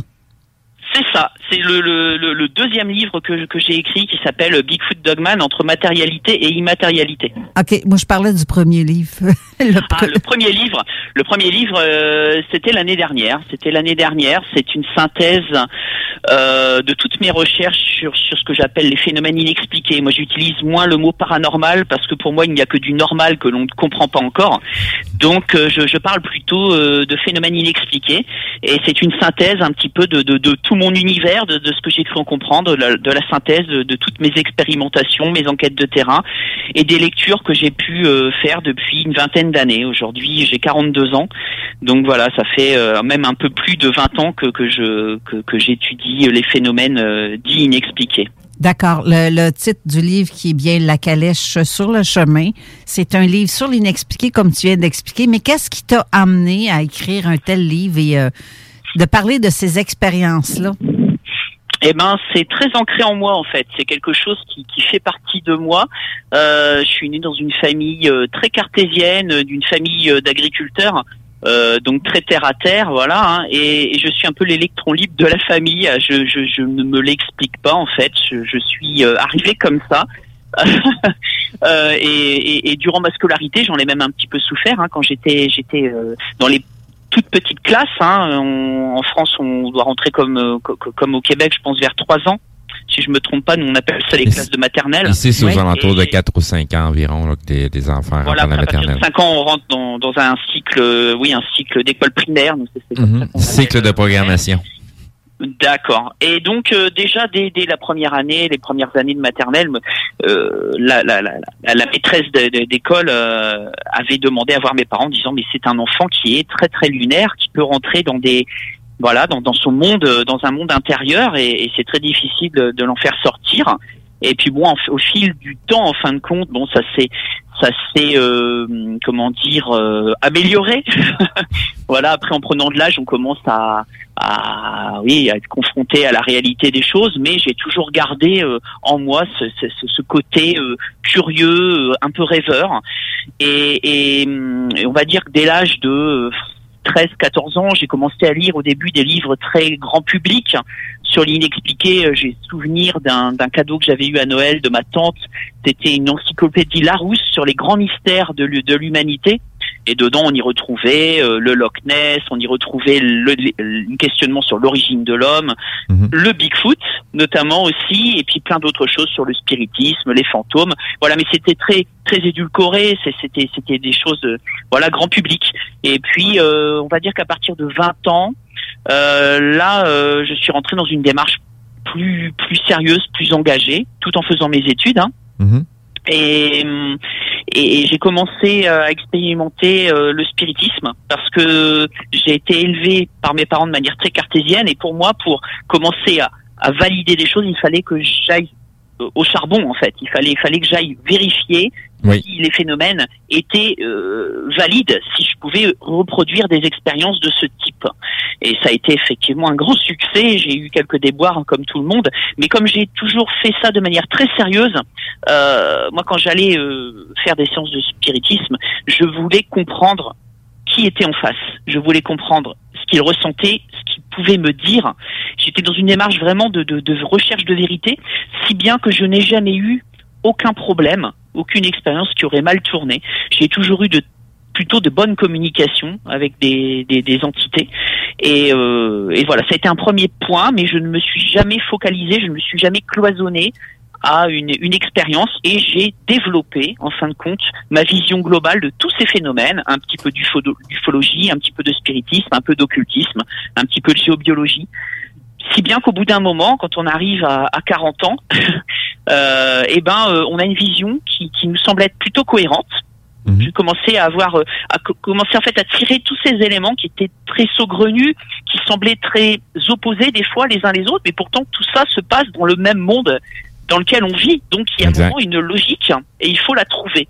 Et c'est là-dessus que je suis partie et c'est pour ça qu'à un moment, au bout de, on va dire en plus quand j'ai écrit ce bouquin, euh, pendant trois ans avant, j'ai été sur le terrain. C'est-à-dire que je me suis confronté tout ce que j'ai lu et mes expérimentations personnelles mmh. euh, au terrain Et, et- et c'est de là vraiment que j'ai pu définitivement valider une, une vision holistique des choses, voilà, qui n'est pas figée. Hein. Euh, on en apprend tous les jours. Je n'ai pas une vérité. D'ailleurs, c'est très bien dit dans votre radio, juste avant que l'émission reprenne.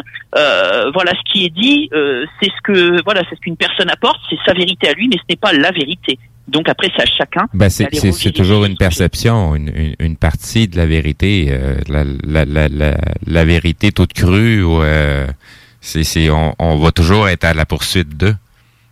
Tout à fait. Oui, c'est jamais fini. Hein. Non, non, non, non. Mais euh, vu que vous avez une, vision un petit peu plus holistique de, tous les types de phénomènes, euh, est-ce que ça a lieu d'être de les diviser par catégorie, par nom et étiquette? Ou on pourrait tout remettre dans le même panier puisque la raison d'être de ces phénomènes-là est la même pour peu importe la facette? Qu'est-ce que vous en pensez? Eh ben, c'est mon cheval de bataille. hein. C'est mon cheval, mon cheval de bataille. Euh, et encore euh, dernièrement, j'aime bien donner des petites, des petites, euh, des petites histoires comme ça. J'étais dans un, un- chez un vendeur de, de, de, de livres d'occasion. Euh, J'ai acheté quelques livres et puis ce monsieur était très content. On a échangé. Il était euh, enthousiasmé par tout ce que je lui ai raconté. Et il me dit tenez, je vais vous offrir des vieux magazines. J'en ai toute une collection dans un carton des années 60-70. Si ça peut vous aider dans vos recherches. Donc j'étais très enthousiaste, très content moi aussi. J'ai ouvert le carton en me disant que je vais trouver des trésors. Et en fin de compte, je, je- ce que- j'ai trouvé, c'est des choses que l'on répète en boucle depuis 60 ans, quoi. En fait, il n'y avait pas d'évolution dans les articles de journaux, que ce soit sur les maisons hantées, que ce soit sur l'énergétique ou etc. On, on- en fait, on, on reprend de l'ancien, on le met dans un nouveau pot et puis et puis on fait Bien croire que sûr. c'est une nouvelle soupe. Alors que en fait, eh ben non, pas du tout. Ce que je ce que j'ai trouvé dans ces livres des années 60 est la même chose que ce que je trouve sur des posts Facebook de, de, de tout un tas de groupes qui parlent de paranormal. Et là, j'utilise le mot paranormal. euh, voilà. Ben, en tout cas, ça, ça, ça confirme la, la validité du dicton que plus ça change, plus c'est pareil. Exactement, exactement. Et je, je rebondis, Steve, sur, sur, sur ta, sur ta question. Oui. Euh, il y a un moment, oui, il a fallu cloisonner. L'humanité a dû expérimenter, elle a dû découvrir tout un tas de connaissances et elle les a classées. Oui. Euh, et ça, c'était important jusqu'à aujourd'hui. Parce qu'aujourd'hui, on a quoi? On a des spécialistes dans tout, mais on a des généralistes dans rien. on n'a pas de vision holistique. Exact. Bien que certains, certains sujets dans un domaine pourraient aider un autre domaine, mais comme il y a des cloisonnements, chacun garde les rênes pour garder son pouvoir, ses connaissances. Des cloisonnements ou des égaux. Exactement, mais oui, exactement, l'ego, l'ego, l'ego, on en revient toujours euh, à la même chose. Bien sûr. C'est le pilote automatique de, de l'être humain. Fait que.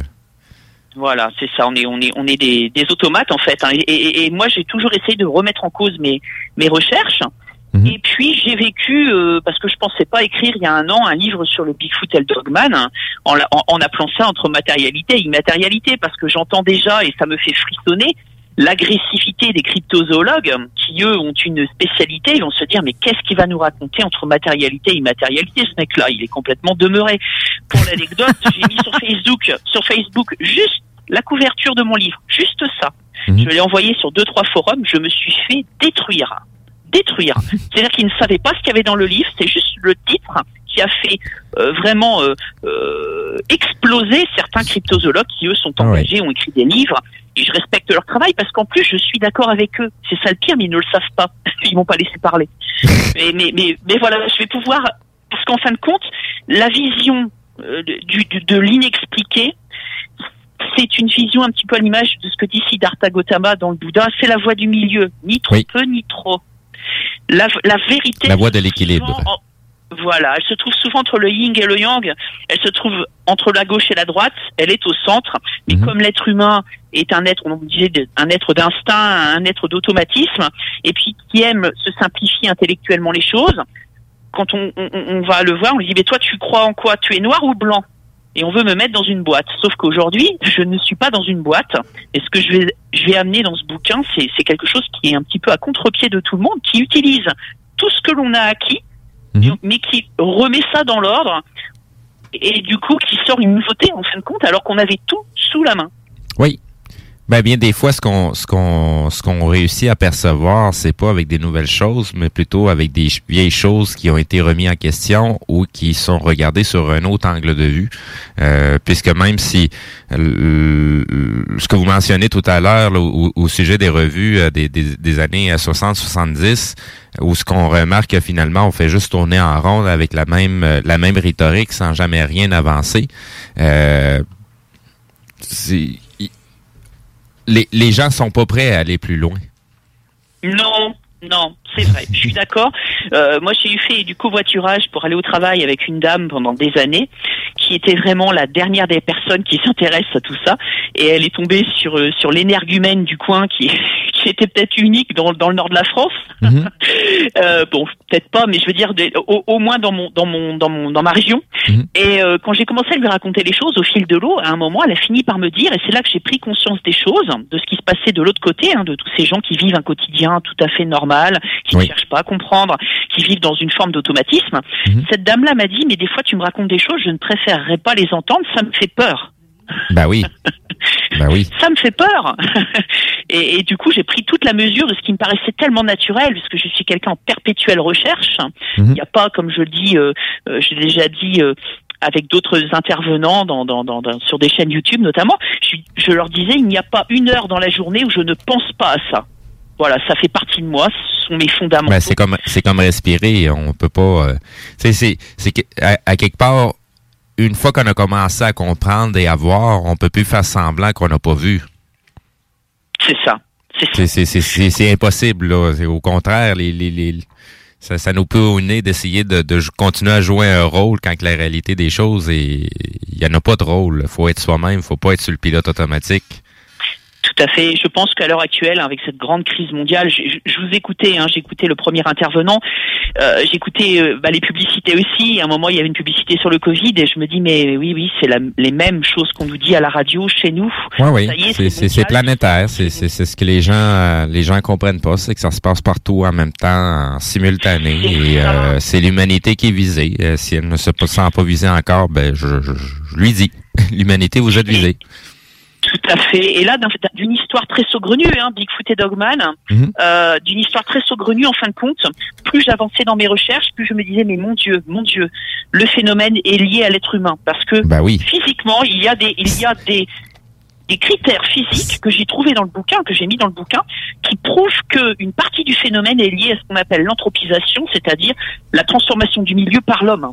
Et j'ai trouvé ces choses-là. Et je me suis dit, d'un fait, d'un sujet saugrenu, d'un sujet qui peut paraître saugrenu, j'en arrive à une grande conclusion qui dit qu'effectivement, il faut que l'homme prenne conscience que même les phénomènes inexpliqués répondent aux actions humaines. Et on, le- Oui. je le prouve vraiment dans ce livre par des, des éléments physico-chimiques. C'est ça qui est énorme. C'était un peu tout à l'heure le sens de ma question sur le fait que on, on s'attarde à, à regarder un phénomène quand le vrai phénomène, il est commun dans tous les phénomènes qu'on voit, puisque l'endroit où ce qu'on doit vraiment s'attarder, c'est sur le changement humain. sur la perception qu'on a de ces phénomènes-là, de ce que ça apporte comme changement de conscience à l'être humain, parce que des gens qui vont, qui, qui, qui même vont, vont voir un, un- un- vont vivre le phénomène de, de, de, de croiser un Bigfoot ou, tu sais, de, de, de vivre ce moment-là magique, mais ce que, ce que ça va laisser comme trace, c'est, plus ça le vrai sujet à laquelle on devrait s'attarder. C'est un bouleversement hein, de, Oui. de voir un être qu'on a en face de nous qui est très semblable physiquement. Ça doit être un choc, un choc euh, psychologique intense. Ça dépend à quel moment dans la vie ça arrive à une personne. À fait. Alors, juste pour commencer à expliquer comment j'en suis venu à, à ça, je voulais juste euh, euh, rappuyer la chose pour qu'on pose les, les bases hein, euh, du, dis- de la discussion. Euh, Aujourd'hui, les cryptozoologues n'ont pas été en mesure de faire valider l'existence du Bigfoot, du Dogman. Alors, certains cry- cryptozoologues n'y croient pas au Dogman. hein. Ben, de toute façon, tu beau essayer d'apporter des preuves à quelqu'un va mettre une vidéo, tout le monde va dire ben, c'est un ours qui marche debout ou c'est fake. Hum, C'est- ours c'est oui, ça. C'est- c'est- tu sais, les Alors- gens vont tout- ils vont pas- ne vont pas y croire non plus. Tout à fait, parce qu'ils l'ont pas vécu. Mais je, je- je tenais à dire effectivement que de mon point de vue, quand j'ai essayé de chercher un petit peu ce qu'on pouvait, ce que les cryptozoologues ont apporté, ils ont fait un travail phénoménal. Hein, ça, ça, là-dessus, il y a eu, il y a des gens qui ont passé des vies entières. et Il faut respecter ça. Euh, des gens qui continuent à le faire, qui, qui se battent pour pour prouver que cette créature existe. Et je suis dans leur camp là-dessus. Il y a aucun problème. Je vais nuancer après mes, mes propos. Mais aujourd'hui, je me permets de partir sur la théorie que je vais amener parce que aujourd'hui les cryptozoologues n'ont pas réussi, comme les ufologues n'ont pas réussi à valider le phénomène ou de le faire reconnaître auprès de la communauté scientifique. Euh, et donc du coup je me permets, je me permets d'intervenir sur ce sujet en essayant d'y amener voilà une troisième voie dans laquelle j'y amène des critères qui méritent d'être connus, d'être d'être euh, vérifiés. Voilà, parce que ce n'est effectivement pas une vérité que j'amène, mais j'y amène tout un tas de questions ou tout un tas d'éléments qui portent à questionnement et sur lesquels il faut aussi aller, quitte à refermer les portes derrière si elles ne sont pas valides. Mais aujourd'hui, il y a des questions qui, que, que j'amène, des phénomènes physico-chimiques, des milieux spécifiques qui sont récurrents avec ces créatures. Et du coup, c'est pour ça que je me permets d'écrire ce livre. Et voilà, je dis pas que je vais en, euh, du- d'un revers de main renvoyer les cryptozoologues dans leur 22, c'est pas ça que je dis, mais voilà, je me permets de rentrer dans la danse, de rentrer dans, dans le débat, parce que je pense que j'ai quelque chose d'intéressant à amener. Mais c'est une c'est une façon de de de, de réarranger les éléments qu'on dispose déjà pour en, en déceler euh, euh, une plus grande vérité qui était déjà disponible. Mhm, tout à fait. J'aimerais ça, moi, que parce que euh, j'aimerais, on n'a pas deux heures devant nous, là. Euh, j'aimerais ça que tu m'expliques aussi euh, ce que c'est que le cercle réciproque.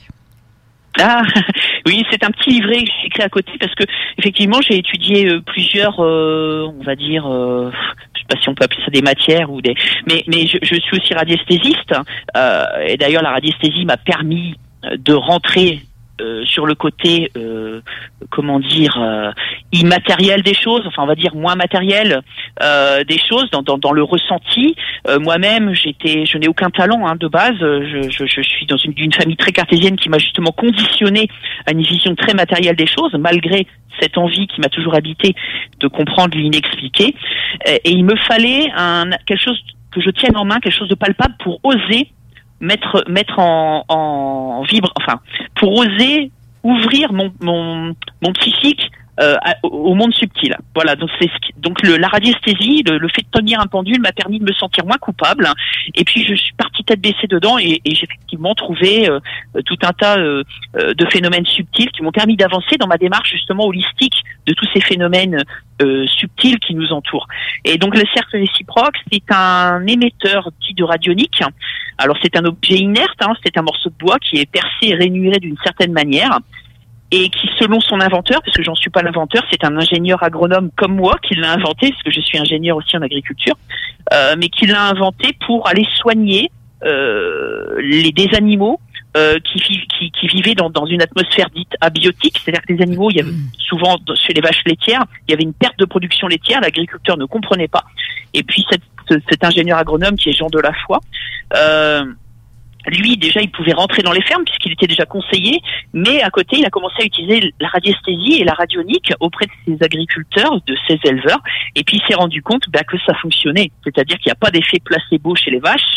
Quand on met un appareillage, si ça fonctionne, la production laitière elle remonte. Voilà, il n'y a pas d'effet placebo comme chez un homme où un guérisseur va dire je vous guéris et la personne va le croire et puis il y a cet effet placebo. Là, chez les animaux, il n'y a pas ça. Et ça a fonctionné. Donc moi étant convaincu par le fait que ça fonctionnait grâce à des animaux qui n'avaient pas euh, cet effet placebo, enfin qui n'avaient pas ce, ce côté psychologique que pouvait avoir un être humain, j'ai creusé ce, ce, ce phénomène et puis j'ai commencé à travailler sur ce, cet appareil qui est un appareil qui a été créé par Monsieur Jean Delafoy et puis j'ai essayé de comprendre comment il fonctionnait parce que Monsieur Jean Delafoy dans son livre n'a pas vraiment expliqué les choses, enfin, il explique beaucoup de choses mais pas cet appareil. Et du coup je l'ai expérimenté. Et puis aujourd'hui euh, bah, j'explique dans un petit livret de voilà d'une quarantaine de pages comment ça fonctionne, comment j'ai cru que ça fonctionnait et comment on pouvait l'utiliser. Puis j'en fabrique moi-même, donc ce qui fait que j'en vends aujourd'hui en Belgique, euh, j'en ai vendu à, à Tahiti, j'en ai vendu à Taïwan, j'en ai vendu en Italie, beaucoup en Belgique, beaucoup en France, et, et j'en ai vendu un au Québec il y a quelques semaines. Ah oui? Oui, oui, je l'ai, je l'ai envoyé. Alors le, les frais de port sont, sont coûteux, mais mais la personne était très contente. Voilà, donc c'est une autre partie, une autre facette de, de mes recherches. Euh, voilà, voilà. Quand tu quelqu'un veut commander ce livre-là, parce que tu le mets en commentaire, hein? Oui, euh, les livres, euh, tous les livres sont déjà affichés euh, directement sur euh, la page Facebook euh, ou le lien de l'émission d'aujourd'hui. OK. Donc, euh, chaque euh, pochette de livre et aussi la partie arrière. Le livre en question, euh, euh, est-ce que lui vient avec la planche ou c'est seulement que le livre euh, que tu... Le, le, le livre sur la planche, il est séparé de là, effectivement, de la planche. Quand quand je, je fais une, une planche et que je l'envoie, j'envoie effectivement la planche. Après le livre, soit il est à, à aller acheter sur Amazon, auquel cas euh, Amazon se sert allègrement sur le bénéfice. Sinon, après, si on veut pas faire fonctionner Amazon, on peut euh, directement voir avec moi. Je suis présent sur Facebook, euh, je suis disponible et puis euh, puis voilà, il y a, y a pas de problème. Après, je peux les envoyer. pour éviter les frais. Parce que je vois que aussi tu, tu vas être édité par le Garpin euh, pour euh, ton livre, justement, le, le Bigfoot Dogman. Là. Oui, Euh, j'ai- Oui, vas-y. Pardon, pardon, je coupe. Non, vas-y, vas-y. Euh, en fait, j'ai eu un très bon contact avec Yann Valdney, qui est, de, qui est donc du Garpan. Euh, il m'avait aidé l'année dernière à, à passer euh, chez Richard Glenn Oui. sur Orandia TV pour présenter euh, donc la calèche sur le chemin. Et, et Yann, je le connaissais très peu, je lisais ses posts, puis une fois je l'ai je l'ai communiqué par Messenger et puis on s'est appelé. J'ai raconté ce que j'avais fait, ça lui plaisait beaucoup. Il m'a dit il faut que tu ailles voir Richard Glenn, qui est bien connu au Québec. Donc euh, voilà, j'ai eu grâce à lui l'occasion de, de parler euh, et de, de vendre ma- mon premier livre euh, au Québec, très modestement, mais, mais voilà, j'étais très très content. Et puis euh, bah, quand j'ai écrit ce nouveau livre, j'ai recontacté Yann en lui disant voilà, euh, comme je sais que tu travailles toi-même, toi aussi tu es un enquêteur de terrain, que, que le, le phénomène ufologique euh, ne t'est pas inconnu, au contraire. J'aimerais que tu préfaces mon livre, si tu, enfin, que tu me fasses l'honneur de me préfacer mon livre, parce que comme ça parle quand même d'un sujet qui est très ancré au Québec et au Canada, ben ça serait quand même crédible d'avoir quelqu'un euh, du Québec pour pour va- pas pour valider, mais pour dire que voilà ma, ma recherche était intéressante et qu'elle méritait d'être connue. Et quand il a regardé ça, il m'a dit moi je je veux faire mieux que ça, je voudrais t'éditer aux éditions Garpan. Euh, donc j'étais vraiment super content. Et du coup, euh, donc on en est venu à, à travailler ensemble. Il a regardé un petit peu le manuscrit, il a retravaillé pour lui donner, parce que je ne suis pas professionnel, hein, pour lui donner euh, bah, tout ce qu'il faut en termes de référence, en termes de présentation, euh, euh, pour faire de, de, de ce livre quelque chose de sérieux. Euh, et puis donc pour toute la partie vente au Québec, euh, eh ben effectivement, ce sera via le site du Garpan, des éditions Garpan, euh, que vous pourrez vous voilà euh, Et euh, et acheter, le livre. T'aurais pas envie aussi de faire éditer par le Garpan le manuel d'utilisation de la planche? Bah ça, ça dépend de, de, de Yann et de comment dire de la direction qu'il souhaite prendre avec avec les éditions Garpan. Hein. Hey Yann, je ne sais pas si tu nous entends. Il était censé venir euh, ce matin, ben, ce midi plutôt. Euh, mais là, il filait un petit peu grippé, fait qu'il osait pas trop trop. euh, non, c'est ça, on prend pas de chance dans ce temps-là. Ouais, c'est ça. Quand on file, qu'on ça va pas bien, on, se présente pas, ça s'arrête là. Euh, C'était même sage de sa part de, de faire ça.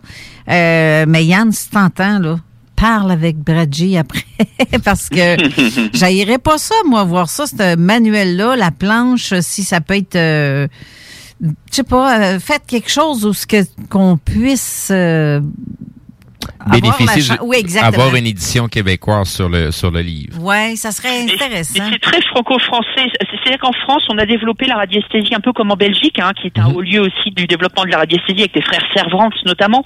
Mais en France, on a toute une culture de la radiesthésie. Et j'en parlais grâce à Facebook, c'est formidable. J'ai j'ai été en contact avec un néo-zélandais, Geoffrey, que je salue, euh, qui, qui est anglo-saxon lui, hein, et qui était venu vers moi en disant mais j'ai j'ai vu ton livre en français. Alors on, on faisait du Google Translate, hein, et il me dit c'est- formidable parce que en Angleterre on, on a tout un tas de connaissances en radiesthésie, mais mais, mais en fin de compte, c'est deux mondes, le monde anglo-saxon et le monde, monde francophone, c'est deux mondes qui s'ignorent. Et, et le monde francophone a tellement à apporter en radiesthésie. Est-ce que tu peux me traduire en anglais ton livret? Je lui ai dit non, j'ai pas la- les compétences. Par contre, si toi tu veux me le faire, tu le fais. Et il me l'a fait. Donc du coup, il est traduit en anglais. Et il m'a traduit aussi La calèche sur le chemin en anglais. Et il va me traduire Bigfoot Dogman en anglais aussi. Wow, c'est le fun, ça. Oui. Euh, Bradji, euh, j'aimerais que tu restes là. On va aller faire une courte pause parce que radio euh, oblige euh, la, la publicité. On n'a pas le choix. Euh, reste là, on revient tout de suite après. Intellectuellement libre, 96.9 CGMD. Votre toiture n'est toujours pas faite? Contactez Groupe DBL dès maintenant. Pour un hiver sans souci de toiture, exigez le service expert de Groupe DBL et demandez votre soumission gratuite. Respectez votre budget, dépassez vos attentes et soyez en paix avec une équipe engagée. Le Groupe DBL cumule plus de 40 ans d'expérience et recommandé CAA, certifié APCHQ et membre de l'Association de la construction du Québec. Planifiez vos projets en contactant Groupe DBL au 418 681 2522 ou en ligne à groupedbl.com. Chez Rinfraie Volkswagen Lévy, notre Tiguan à 0% d'intérêt 60 mois à l'achat. Atlas, Atlas Cross, 0,9%. Venez voir le tout nouveau Taos, sport utilitaire. Ou informez-vous sur le ID4, 400 km d'autonomie. Rinfraie Volkswagen Lévy. Québec beau. À Vanier, Ancienne-Lorette et Charlebourg. C'est l'endroit numéro un pour manger entre amis, un déjeuner, un dîner ou un souper. Venez profiter de nos spéciaux à tous les jours avec les serveuses les plus sexy à Québec. Trois adresses. 1155 boulevard Wilfrid Amel à Vanier, 6075 boulevard Wilfrid Amel, Ancienne-Lorette et 2101 des Bouvrailles à Charlebourg. Québec beau, serveuse sexy et bonne bouffe. Ici Gilles Le Houlier. Au cours des dernières années, Lévis s'est hissé au premier rang des grandes villes pour l'indice de bonheur, la qualité de vie et la vitalité économique. Collectivement, notre plus grande réussite, c'est la fierté d'appartenance des Lévisiennes et des Lévisiens à leur ville. Pour atteindre de tels sommets, il faut une équipe responsable, dédiée à la population. Le 7 novembre, le choix est clair. Équipe Laulier. Autorisé et payé par l'agent officiel de Lévis Force 10, équipe Le Houlier, Mario Ranco. Gagnez votre journée en VTT ou vélo fat bike électrique avec Moto Rive Sud à Lévis, secteur Pintendre. Le tirage aura lieu le 3 décembre prochain à 21h sur les ondes de CGMD 96.9 dans les hits du vendredi. Moto Rive Sud Honda à Lévis, secteur Pintendre. C'est plus que des motos, c'est aussi toute la gamme de produits Honda incluant la meilleure souffleuse à neige au monde. Réservez-la dès maintenant chez Moto Sud Honda, nouveau dépositaire de vélos électriques Fat Bike. Visitez notre site web motorivesud.com. Moto Sud Honda, gaz au fond pour vous servir. Quand tu dis à ta blonde, change-toi tes habits en guidoune. Change ton mot de passe que je vois tes messages. Vas-tu finir par changer d'idée maudite bokeh? Change d'air quand tu me parles. Tu vas changer de job. Faut que tu changes d'amis. Je te conseille de changer de ton. Ben, c'est pas à elle de changer. C'est à toi. La violence faite aux femmes, ça s'arrête maintenant. Sensibilisons, intervenons et appelons SOS Violence Conjugale. Un message du gouvernement du Québec. 25 de l'heure. 25 de l'heure. Pneu Mobile Levy est à la recherche d'installateurs de pneus. Super conditions. Salaire 25 de l'heure. 25 de l'heure. Contactez-nous via Facebook. Pneu Mobile Levy. Hey! John Grizzly vous dit que Doffman vous dit d'écouter les podcasts au 969fm.ca. Yeah! Doffman! Avertissement. Cette émission a pour but de porter l'auditoire à réflexion. C'est pourquoi la direction de la station souhaite vous rappeler que chaque affirmation mérite réflexion. Il ne faut rien prendre comme vérité simplement parce que c'est dit, car tout ceci demeure des théories ou la perception de chacun. Nous vous recommandons de garder un esprit critique et sceptique sur ce que vous entendez ici comme ailleurs. Bonne écoute, bonne réflexion. Bienvenue dans la zone.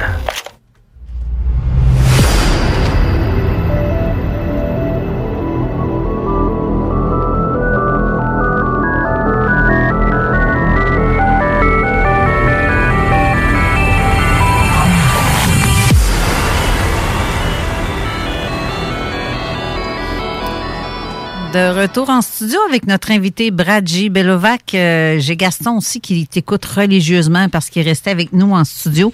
Mais pendant la pause, on discutait, euh, Bradji, sur euh, le fait de, de faire des enquêtes euh, dans une maison euh, détentée. Est-ce que tu as fait les essais avec euh, tes appareils ou euh, quoi que ce soit? Est-ce que est-ce que tu as fait l'expérience? Oui, oui, oui, oui, j'ai fait une multiple expérience. On était dans le cadre euh, à l'époque euh, de 2015 à 2018 euh, d'une association, euh, donc euh, en France ça s'appelle une association loi 1901, donc c'est déclaré euh, auprès de l'État, hein, c'est une- auprès de la préfecture euh, de, de ma région, Et donc on intervenait euh, chez les gens qui souhaitaient euh, ben, avoir affaire à nous pour euh, pour, pour tenter d'expliquer les phénomènes qui, qui se passaient chez eux. Euh, donc on est on arrivait à la fois avec nos détecteurs de champs électromagnétiques, avec euh, avec euh, nos GoPro et, et- et tout un tas d'a- mais aussi avec notre sensibilité, puisqu'on avait un médium dans le groupe. Puis moi j'étais radiesthésiste, donc euh, ça nous a permis euh, vraiment d'avancer. Et puis en fin de compte d'en venir à une conclusion surprenante que je mets dans mon premier livre, c'est que il semblerait que, alors je, donne ce pourcentage pour pour marquer les esprits, hein, euh, ce n'est pas un, pourcentage mathématiquement prouvé, mais il semblerait que 80% des phénomènes soient en fin de compte autogénérés par les gens qui vivent ces phénomènes. Et je ne parle pas uniquement, de- je ne parle pas de phénomènes qui sont imaginés. Hein. Parle dans le cadre de phénomènes avérés, de phénomènes inexpliqués, qui, qui, qui, sont des phénomènes qui surgissent dans la réalité, des coups dans le mur, des déplacements d'objets, des visions d'entités. Mais il semblerait qu'en fait, il y ait 80% de phénomènes qui soient autogénérés par les personnes sous des conditions de crise émotionnelle. Voilà. Au début je l'ai pas compris. Je pensais vraiment avec toute ma logique de spirit. Bah, découvrir des fantômes, des entités, des choses avec ma vision un peu naïve. Et en fin de compte, non, non, on est, on est, on est, on était sur une majorité de cas liés à des gens qui sont pas bien en fin de compte, qui vivent des crises intenses. Exact. Et c'est que c'est aussi les énergies résiduelles dans une maison aussi qui peut rester. Parce que le bois, la pierre, euh, la brique, tout ça emmagasine les énergies. Moi, là, c'est- je tentais l'expérience, rentrer dans une demeure où est-ce que un couple vient de se chicaner, mais solidement, là, et entrer à peine 15 minutes après ou même une heure après, vous allez sentir l'atmosphère qui va être très négative. Puis les gens, ben, il y en a qui vont dire, mon Dieu, c'est bien bizarre, il y a de quoi qui se passe euh, bizarre? Mais le- la, la, la chicane qui vient d'être, euh, qui s'est produite peu de temps avant, ben, laisse ce genre d'énergie négative-là dans la demeure. J'imagine que t'es, tu sais, les détecteurs ne captent pas ces affaires-là nécessairement. Mais le, le, euh, le feeling, par exemple, en dedans de quelqu'un, ça, c'est fou, là. Le- le- les, les- les seuls, les seuls appareillages en capacité aujourd'hui de se ressentir les choses sont effectivement le vivant, donc euh, les médiums, les radiesthésistes. Après, il y a les animaux aussi, les plantes. Bien sûr. vivre, ressentir les choses. hein. Euh, après, je voulais juste effectivement aller plus loin dans- quand tu me parlais du- des matériaux. Effectivement, en tant que radiesthésiste, j'ai passé beaucoup de temps à mesurer énormément de choses, et il y a des matériaux qui, qui enregistrent beaucoup mieux les choses que d'autres. C'est tous les tous les, les bois dits huileux. Donc tous les bois nobles, à savoir l'olivier par exemple, le chêne, euh, tout- tout- tout- toutes ces essences d'arbres nobles, tout ce qui est pin blanc par exemple, tous les résineux ne sont de très mauvais enregistreurs de, de- de phénomènes psychiques. Et puis dans les pierres, on a plutôt une tendance à avoir des pierres euh, dites cristallines, donc les granites, tous les tous les types de. bah, D'ailleurs, Effectivement. ça m'a beaucoup servi dans mon étude sur le Bigfoot. Tout ce qui est granit, tout ce qui est euh, pierre dite cristalline. À l'inverse, les pierres dites calcaires sont de très mauvais enregistreurs euh, de phénomènes dits subtils. Ben, tu vois, le granit, euh, toutes ces pierres-là ont un taux de radiation un petit peu plus élevé que d'autres. C'est un peu comme... euh, comme euh, Des amplificateurs. oui, exactement. Fait, des condensateurs, des oscillateurs. Et, du coup, euh, je, voulais juste rebondir parce que l'auditeur a peut-être envie de comprendre ce qu'il y a dans le bouquin sur le Bigfoot Dogman. Et, je voulais juste raconter l'anecdote qui montre à quel point on a toutes les informations en tête pour répondre à toutes les questions qu'on se pose aujourd'hui dans le domaine de l'inexpliqué. Euh, Qu'est-ce qui m'est arrivé il y a quelques mois? Il y a quelques mois, donc je suis en reconversion professionnelle et je veux passer un, un- un diplôme universitaire de botaniste de terrain. Et comme euh, j'avais quitté mon emploi trop tôt euh, à l'université, on m'a dit ben, c'est désolé monsieur, il va falloir attendre l'année prochaine. Je dis non, c'est pas possible, il va falloir me trouver une solution. Et cette dame me dit ben, écoutez, je vais voir avec mon mari parce qu'il est justement botaniste et il a peut-être un stage à vous proposer. Donc et voilà que ce monsieur m'appelle et que je me retrouve en fait en stage au CNRS, c'est-à-dire donc au Centre national de la recherche scientifique. Ben oui, je connais ça. Bien sûr, et je me retrouve six mois avec ces gens dans des dans des laboratoires. Wow.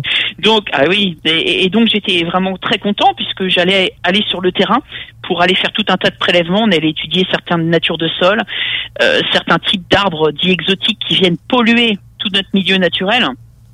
Et donc on faisait des prélèvements de sol dans une forêt et ça faisait deux heures que je marchais dans cette forêt avec ce monsieur et que je me disais waouh cette forêt ressemble beaucoup aux forêts canadiennes.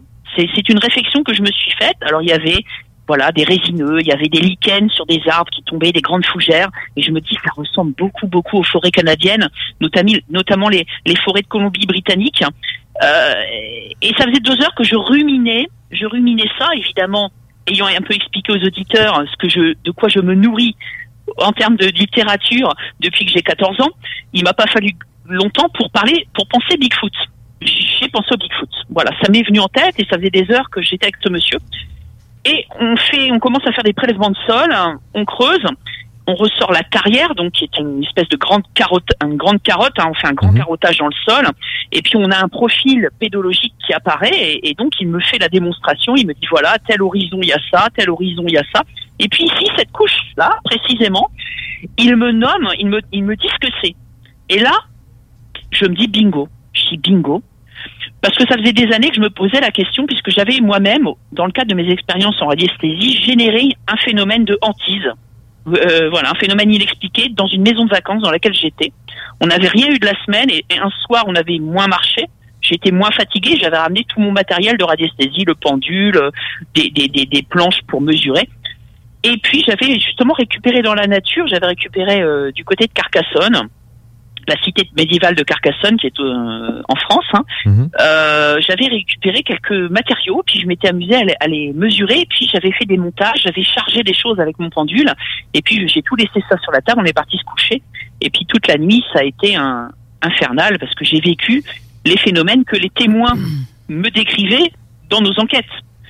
La télé qui se rallume, des lumières, des sensations de présence, mes enfants qui étaient petits à cette, à cette époque-là, qui m'ont réveillé à- tous les deux à deux heures d'intervalle en me disant la même chose, alors que l'un dormait, que l'autre se réveillait, chacun m'ont dit papa, il y a quelqu'un. Et c'était vraiment très très très perturbant. J'ai eu très peur. Ma femme a eu très peur. Le lendemain matin, évidemment, elle m'a incendié parce qu'elle a bien compris que la seule chose qui avait eu différent dans la semaine, c'était que je m'étais amusé à faire tourner mes pendules. Donc, je me suis fait vertement euh. Et, euh, et si bien que maintenant, aujourd'hui, j'ai une petite pièce à moi. Ma femme ne veut plus voir tout ça parce qu'elle a été convaincue. Hein. elle été vraiment convaincue. Mais j'avais en tête ces matériaux que j'avais utilisés, cet assemblage de matériaux qui était très simple. Et je m'étais dit, est-ce que dans le milieu naturel, on peut retrouver ça? Et est-ce que le milieu naturel est en capacité de faire surgir des phénomènes dits inexpliqués dans la nature? Et là, j'avais un monsieur du CNRS qui m'a mené sur un plateau toutes mes réponses. Sauf que ce monsieur-là ne savait pas à quoi je pensais. J'étais resté très professionnel dans le cadre de mon stage. Mais dans ma tête, je hurlais. Je hurlais littéralement. Je me dis, mais mon Dieu, il est en train de me donner toutes les réponses, en fait. Le soir, je suis rentré chez moi. On a mangé. On s'occupait des enfants. Et hop, au lieu de regarder la télé avec ma femme, j'ai allumé l'ordinateur et je suis parti vérifier si les types de sols dont me parlait ce monsieur étaient les types de sols qu'on retrouvait spécifiquement sur les hotspots de Bigfoot, de Dogman, si c'était quelque chose de récurrent au Canada et aux États-Unis. Et voilà que je mets, je positionne tous les hotspots connus, Californie, Colombie-Britannique. Euh, pour les, les États-Unis, on a on a tout le, la région des Grands Lacs qui est commune avec avec la vôtre. Je retrouvais tous les types de sols, non seulement ces types de sols, mais je retrouvais aussi les hotspots d'OVNI collés aux hotspots de Bigfoot. Et là, je me dis, ce n'est pas possible, il y a quelque chose, il y a quelque chose. Et donc, j'ai commencé à tirer cette pelote de laine, à prendre en compte les témoignages de Bigfoot ou de Dogman qui faisaient mention de lumière, de flash lumineux, des choses que les cryptozoologues classiques rejettent. Et ça, c'est une forme de malhonnêteté intellectuelle. Il y a des gens qui ont associé des visions de Bigfoot avec des phénomènes lumineux. Et ça, on ne peut pas le, ni- le nier. Et il faut prendre en compte ces témoignages-là. C'est c'est ça une vraie recherche. C'est ne pas filtrer en fonction de ce que l'on veut atteindre, c'est de prendre tout en compte. Et là, en prenant tout en compte, je commençais à dépeindre un phénomène, le Bigfoot et le Dogman, à la fois matériel, mais aussi à la fois immatériel, c'est-à-dire naviguant entre deux réalités et étant mis en possibilité d'apparaître grâce à des milieux naturels et à des caractéristiques pédologiques, chimiques et électrochimiques. Et là, à partir du moment où j'a- j'arrive au bout de ma démarche et que j'ai montré à Yann ce que j'avais trouvé, en lui disant, toi qui es ufologue, est-ce que vous avez déjà fait le parallèle entre les Bigfoot et les ovnis? Est-ce que vous, ça me paraît quand même quand on met les cartes en parallèle les unes contre les autres, mais non, ça, ça crève les yeux quand même. Mais je pense Ben, que je pense que si on, on se fie au lien de, de- d'une zone parallèle à la nôtre, oui, ça a un lien. ça parce que même même je dirais comme tantôt avec notre invité Gaston qui parlait de son père euh, décédé qui l'a vu quand il a traversé de l'autre côté quand il a fait son expérience de mort imminente euh, il y a le petit mur ou le rideau qui sépare euh, notre dimension et l'autre c'est quand même, euh, ils peuvent sembler peut-être épais pour certains et d'autres euh, pour certains plus filtrés. C'est un mince fil. C'est ça. Ça peut être juste, euh, mais pour d'autres, c'est peut-être barré avec une barre parce que euh, cadenas pis tout parce que pff, ça marche Mais pas. je dirais que la, la première barrière, la première barrière, elle est le- la matérialité, notre corps physique. Et voilà. Nous protège. Alors, il y a une forme effectivement pour ceux qui veulent s'en libérer, c'est une forme de prison. Mais pour les gens de, pour tous les autres personnes, c'est une protection. Mais tu la vois- matière nous protège de nos propres créations psychiques. Je t'entendais tout à l'heure parler de notre capacité de création à l'image de ce qu'on appelle Dieu, Euh, mais je suis d'accord. On a une capacité à créer les choses, sachant que, et je vais rebondir sur mon expérience de hantise de Carcassonne, j'étais l'initiateur de la de la hantise. J'ai créé le phénomène puisque quand je générais, je tournais mon pendule, j'avais regardé la télé. Lorsqu'on a coupé la télé que la nuit, je me suis endormie. Le phénomène de forme pensée, ce qu'on appelle une forme pensée en occultisme, a reproduit l'instant de sa charge. Et j'ai rallumé la télé sans m'en rendre compte. Je pensais être coincé avec des fantômes, j'étais en fin de compte coincé avec mes mes propres capacités de génération psychique. Waouh. oui. C'est, euh, j'ai- en tout cas, moi, je, je pense que, comme on disait tantôt, le fil est mince, euh, très mince. Pour, il y en a qui ont, qui ont cette capacité de voir de l'autre côté, de faire des voyages astrales, de, de rencontrer comme euh, euh, Gaston, lui, ça lui a pris euh, un accident grave pour pouvoir traverser de l'autre côté du mur. D'autres, c'est seulement que ça a pris euh, une autre expérience de mort imminente qui euh, leur permet. En tout cas, ça, je crois ça parce que pour ma part, c'est comme ça. Je le sais que c'est ça. Parce que j'ai vécu un EMI à l'âge de 4 ans, mais je suis revenue de là avec quelque chose de différent. J'ai comme une switch qui s'est mis à on dans mon cerveau dans mon cœur, si on veut. Et j'ai dans mon écran mental parfois des visions qu'on m'envoie dans mon écran mental, mais qui me donnent l'impression que je regarde avec mes yeux mais c'est pas dans avec mes yeux, mais c'est dans mon esprit. Il y a une connexion qui se fait. Oui. Et, je comprends bien. Ça, je, ça, je sais que j'ai cette capacité-là par moment, mais ça fonctionne pas toujours si, euh, tu sais, ça dépend aussi de ton état d'âme aussi, si t'es comme... Euh, le levier. Tout, tout, tout est basé sur les 80% de phénomènes autogénérés. Tout est basé sur le levier émotionnel. Euh, le levier émotionnel euh, est très très important. Et c'est pour ça que d'ailleurs chez les très bons médiums, euh, il faut absolument que, ces gens qui ont cette capacité arrivent à maintenir leur émo- émotionnel aussi lisse que le lac, un lac un jour de, de, de, de, où il n'y a pas de vent en fin de compte. Il faut que ce soit lisse. Il faut que l'information mentale rentre dans l'émotionnel sans être agglomérée par sa propre émotion. Et c'est pour ça que certains médiums ne ressortent pas grand-chose de très intéressant dans, dans ce qu'ils disent parce qu'on tourne en rond. C'est souvent des messages teintés de, de, discours new age, euh, aussi avec avec un savoir qui est le savoir du médium en fait. Euh, là où on peut déterminer qu'un un médium est un, est un bon médium, c'est-à-dire quelqu'un de neutre, ben c'est de l'information qui va venir que le médium ne connaît pas. C'est une information nouvelle. Quand on part sur des choses qui tournent en boucle avec ces messages d'amour, alors l'amour inconditionnel est importante. Hein. C'est- Ah, oui. c'est c'est la conclusion que j'en ai tirée en étant occultiste et non pas mystique, parce que le mystique va de l'intérieur de lui-même vers l'extérieur, alors que l'occultiste va de l'extérieur vers l'intérieur. Et moi, j'ai besoin de faire ce, de ce cheminement, de revenir vers l'intérieur, vers le cœur. Mais j'en suis venu à tenir ces propos aujourd'hui, euh, et il y a cinq ans en arrière, j'aurais dit, mais il est complètement demeuré avec cette notion d'amour inconditionnel. Mais si, si. Euh, Nicole Dron, hein, qui est une personne qui a vécu le, un EMI, Oui, c'est celle que tu me parlais ce arrive. matin, oui. voilà. Et quand elle arrive devant cette entité de lumière, et je ne dirai pas ce que c'est parce que je, je pense avoir compris, mais c'est pas c'est pas ça l'important. L'important c'est ce que lui dit l'entité. Comment as-tu aimé Qu'as-tu fait pour les autres? Voilà la conclusion qu'on doit tirer de l'expérience humaine. Ben justement, Gaston, euh, parce que Gaston, euh, j'aimerais ça que tu me dises, toi, Gaston, quand tu as, eu euh, fait ce, ce rapport-là, ce- c'est ton père qui te parlait, toi. Oui, oui, c'est mon père. Mais par contre, euh, comme j'ai dit, avant de rencontrer mon père, je suis arrivé dans cette grande lumière-là. Ouais. OK? Puis c'était de la- d'énergie. euh, bon, on peut appeler ça de l'amour ou de la connaissance, peu importe. Et lorsque je suis rentré. Reste près de, de ton micro. Oui, excusez-moi. lorsque je suis rentré euh, dans cette lumière-là, je me suis baigné dans cette lumière-là. J'avais. euh, j'étais heureux, j'étais content. Euh, bon, je savais que j'étais mort, mais c'était comme ça. Mais tu sentais la- l'amour inconditionnel? Ben oui, c'est clair et net, c'est de, c'est de l'amour. C'était de l'amour. Et de toute manière, euh, euh, mon père, euh, comme je dis, on a souvent eu des, des- des petites batailles dans le temps. Mais là, il n'était pas question de bataille. C'était, regarde, tu retournes en bas, c'est important. Ta femme t'attend, tes enfants t'attendent.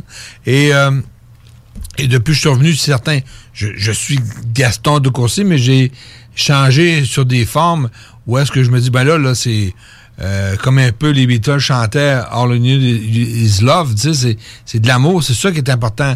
Euh, donc, tu essaies d'aider les autres, tu essaies d'être, avec, euh, euh, de faire sortir le- leurs points positifs, tu essaies d'améliorer, euh, dans le fond, de participer à l'évolution de tout le monde. Donc, c'est de l'amour, c'est, clair et net. C'est pas de la guerre, c'est pas, de, c'est pas de la violence, c'est, Mm. c'est, euh, ça, c'est, c'est de la perte de temps, c'est du gaspillage d'énergie, gaspillage, euh, bon, je dirais, de, de temps et d'amour. Ouais. OK. Pour conclure l'émission qui s'achève, parce qu'il reste euh, à peine deux minutes, euh, Gaston, ton livre, il est disponible où, ceux qui veulent l'avoir? Est-ce qu'il est en librairie? Et Archambault. Ça, c'est Renaud Bré. clair. OK. Puis ils peuvent me rejoindre sur mon compte euh, Facebook. Euh, euh, je peux euh, justement leur envoyer aussi parce que j'en ai encore quelques-uns à, à Ouais. à- chez moi parce que on a pas mal tout épuisé. Il va falloir qu'on fasse une réédition. Wow. Et justement, on devait, avant la pandémie, on devait s'en aller en France. On avait, euh, entre autres, euh, Amanda euh, Castello, euh, qui est un- une bonne euh, une personne qui, euh, qui travaille en, en thérapie, mais surtout en fin de vie. Et euh, elle a lu le livre, puis elle venait m'ouvrir des portes, justement, pour qu'on puisse le passer en France. Puis euh, j'ai des gens qui voulaient qu'on puisse faire la traduction aussi anglophone pour les États-Unis, puis l'Angleterre. Donc, euh, le projet n'est pas mort. C'est juste que euh, il est arrivé dans un temps de pandémie, mais par contre, euh, le livre, comme je dis, il est flotté avec ta mort. Le mérite qu'il y a, c'est qu'il il est écrit, il est là. Il reste juste à le faire connaître. Mise en marché était, était, euh, c'était nul. Et, et on, on va s'en reprendre pour le prochain sur le suicide. Deuil sans avis.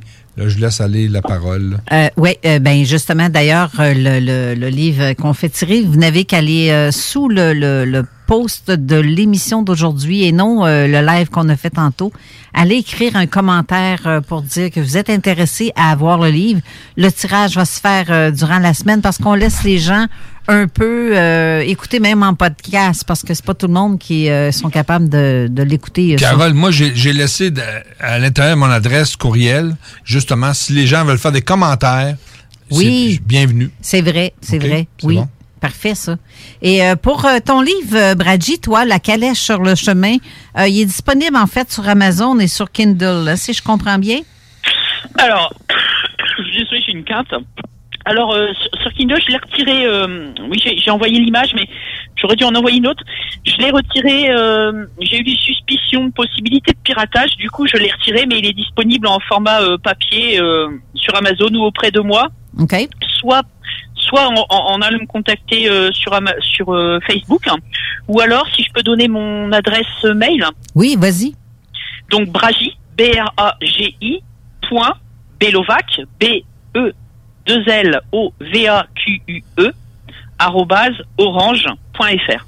Parfait. Merci beaucoup. Sinon, pour les auditeurs du côté euh, de, de- de- des commentaires dans de, la publication, vous allez avoir aussi les informations pour rejoindre M. Braguet-Bellevac directement par Facebook. Euh, donc, il y a d'autres moyens aussi de pouvoir contacter et communiquer avec monsieur. Exactement. Et le livre Bigfoot Dogman qui sort la semaine prochaine, mais aussi euh, qui est édité par les éditions Garpan. Oui. Euh, donc, il va être disponible à Québec, Le- au Québec? Oui, exactement. Ben, les livres vont être disponibles la semaine prochaine. On était supposé en avoir une partie euh, cette semaine, mais ça a été retardé. Euh, donc, la semaine prochaine, on devrait recevoir les, les, les, les livres euh, fraîchement imprimés. Euh, merci beaucoup à tous les auditeurs d'avoir été là et merci à nos invités d'avoir été là aussi. Une émission très intéressante et très appréciée par euh, le public. À ce que je peux lire les commentaires, beaucoup euh, de gens me disent qu'ils adorent le concept et le, le le contenu de notre émission, qui aime bien nos deux invités. Ça, je suis très contente de savoir ça. Ça me fait plaisir, ça me fait chaud au petit cœur. C'est le fun. Euh, alors, merci encore euh, d'avoir été là. Euh, dans cinq minutes, c'est l'émission de la zone insolite avec Mufon francophone, donc euh, Éric Tessier et euh, Janie Chariot qui sont les animateurs de cette émission-là. Ça va être en direct en studio. Pour la même raison, vous pouvez contacter l'animateur ou faire un commentaire par texto au 5, euh, 581-500-1196 ou par euh, sur la page Facebook de la Zone Insolite. On va essayer aussi de faire un petit live, mais la caméra ne- n'est pas fonctionnelle, donc vous allez entendre seulement Claudius sur la page de la Zone Insolite. Euh, on va essayer de faire ça tantôt euh, pour l'émission, justement. Alors, euh, je vous remercie beaucoup d'avoir été là encore une fois. Merci, Steve. Merci à toi. Bonne semaine aux auditeurs. Bonne semaine, certain. On, se revoit la semaine prochaine avec euh, Jean Cazot qui, Oui. va, qui va nous présenter les auteurs, je crois, de son, sa collection. Et euh, me semble que c'est ça. Me semble, je veux pas me. Ouais. En tout cas, bref. Et un ça. dernier au revoir, M. Bragui Belovac. Merci, Bragui. Bragui Merci, ou Bradji? Steve, Carole. Bragi. Bragi. Bragi. Bon, mais ni l'un ni l'autre. Voilà. C'est- pas Bragui ni Bradji. D'accord. Bonsoir à Gaston, hein, bonsoir à Gaston. Salut, monsieur. Dans- alors, euh, bonjour tout le monde. Puis, euh, Merci. euh, Steve, à la prochaine avec mes questions. Et Carole aussi. Puis, euh, m- monsieur de la France, euh, portez-vous bien. Merci. Merci, pareillement. Bye Merci. tout le monde. Au revoir. You are tuned in to 96.9, the station that plays progressive West Coast hip hop music, and I am the DJ that is bringing it to you. DJ Easy Dick, the one and only. Straight West Coasting with you on this one, showing Cali love.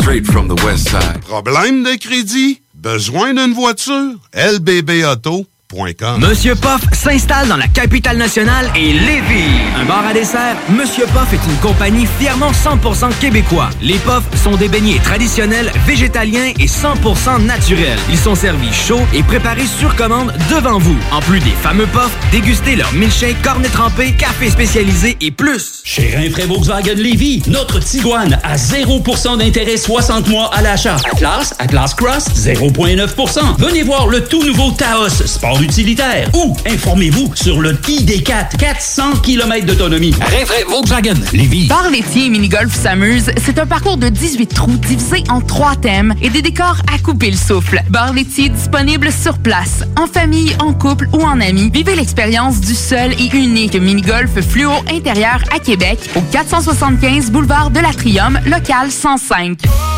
Vous cherchez un courtier immobilier pour vendre votre propriété ou trouver l'endroit rêvé? Communiquez avec Dave Labranche de Via Capital Select qui a été nommé meilleur bureau à Québec. Service personnalisé, à l'écoute de ses clients, une rencontre et vous serez charmé. Dave Labranche via Capital Select.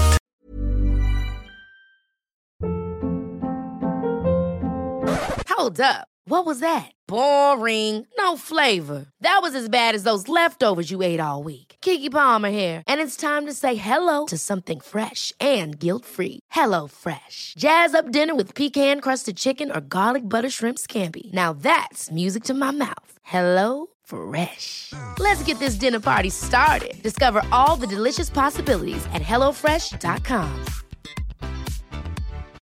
Why don't more infant formula companies use organic, grass fed whole milk instead of skim?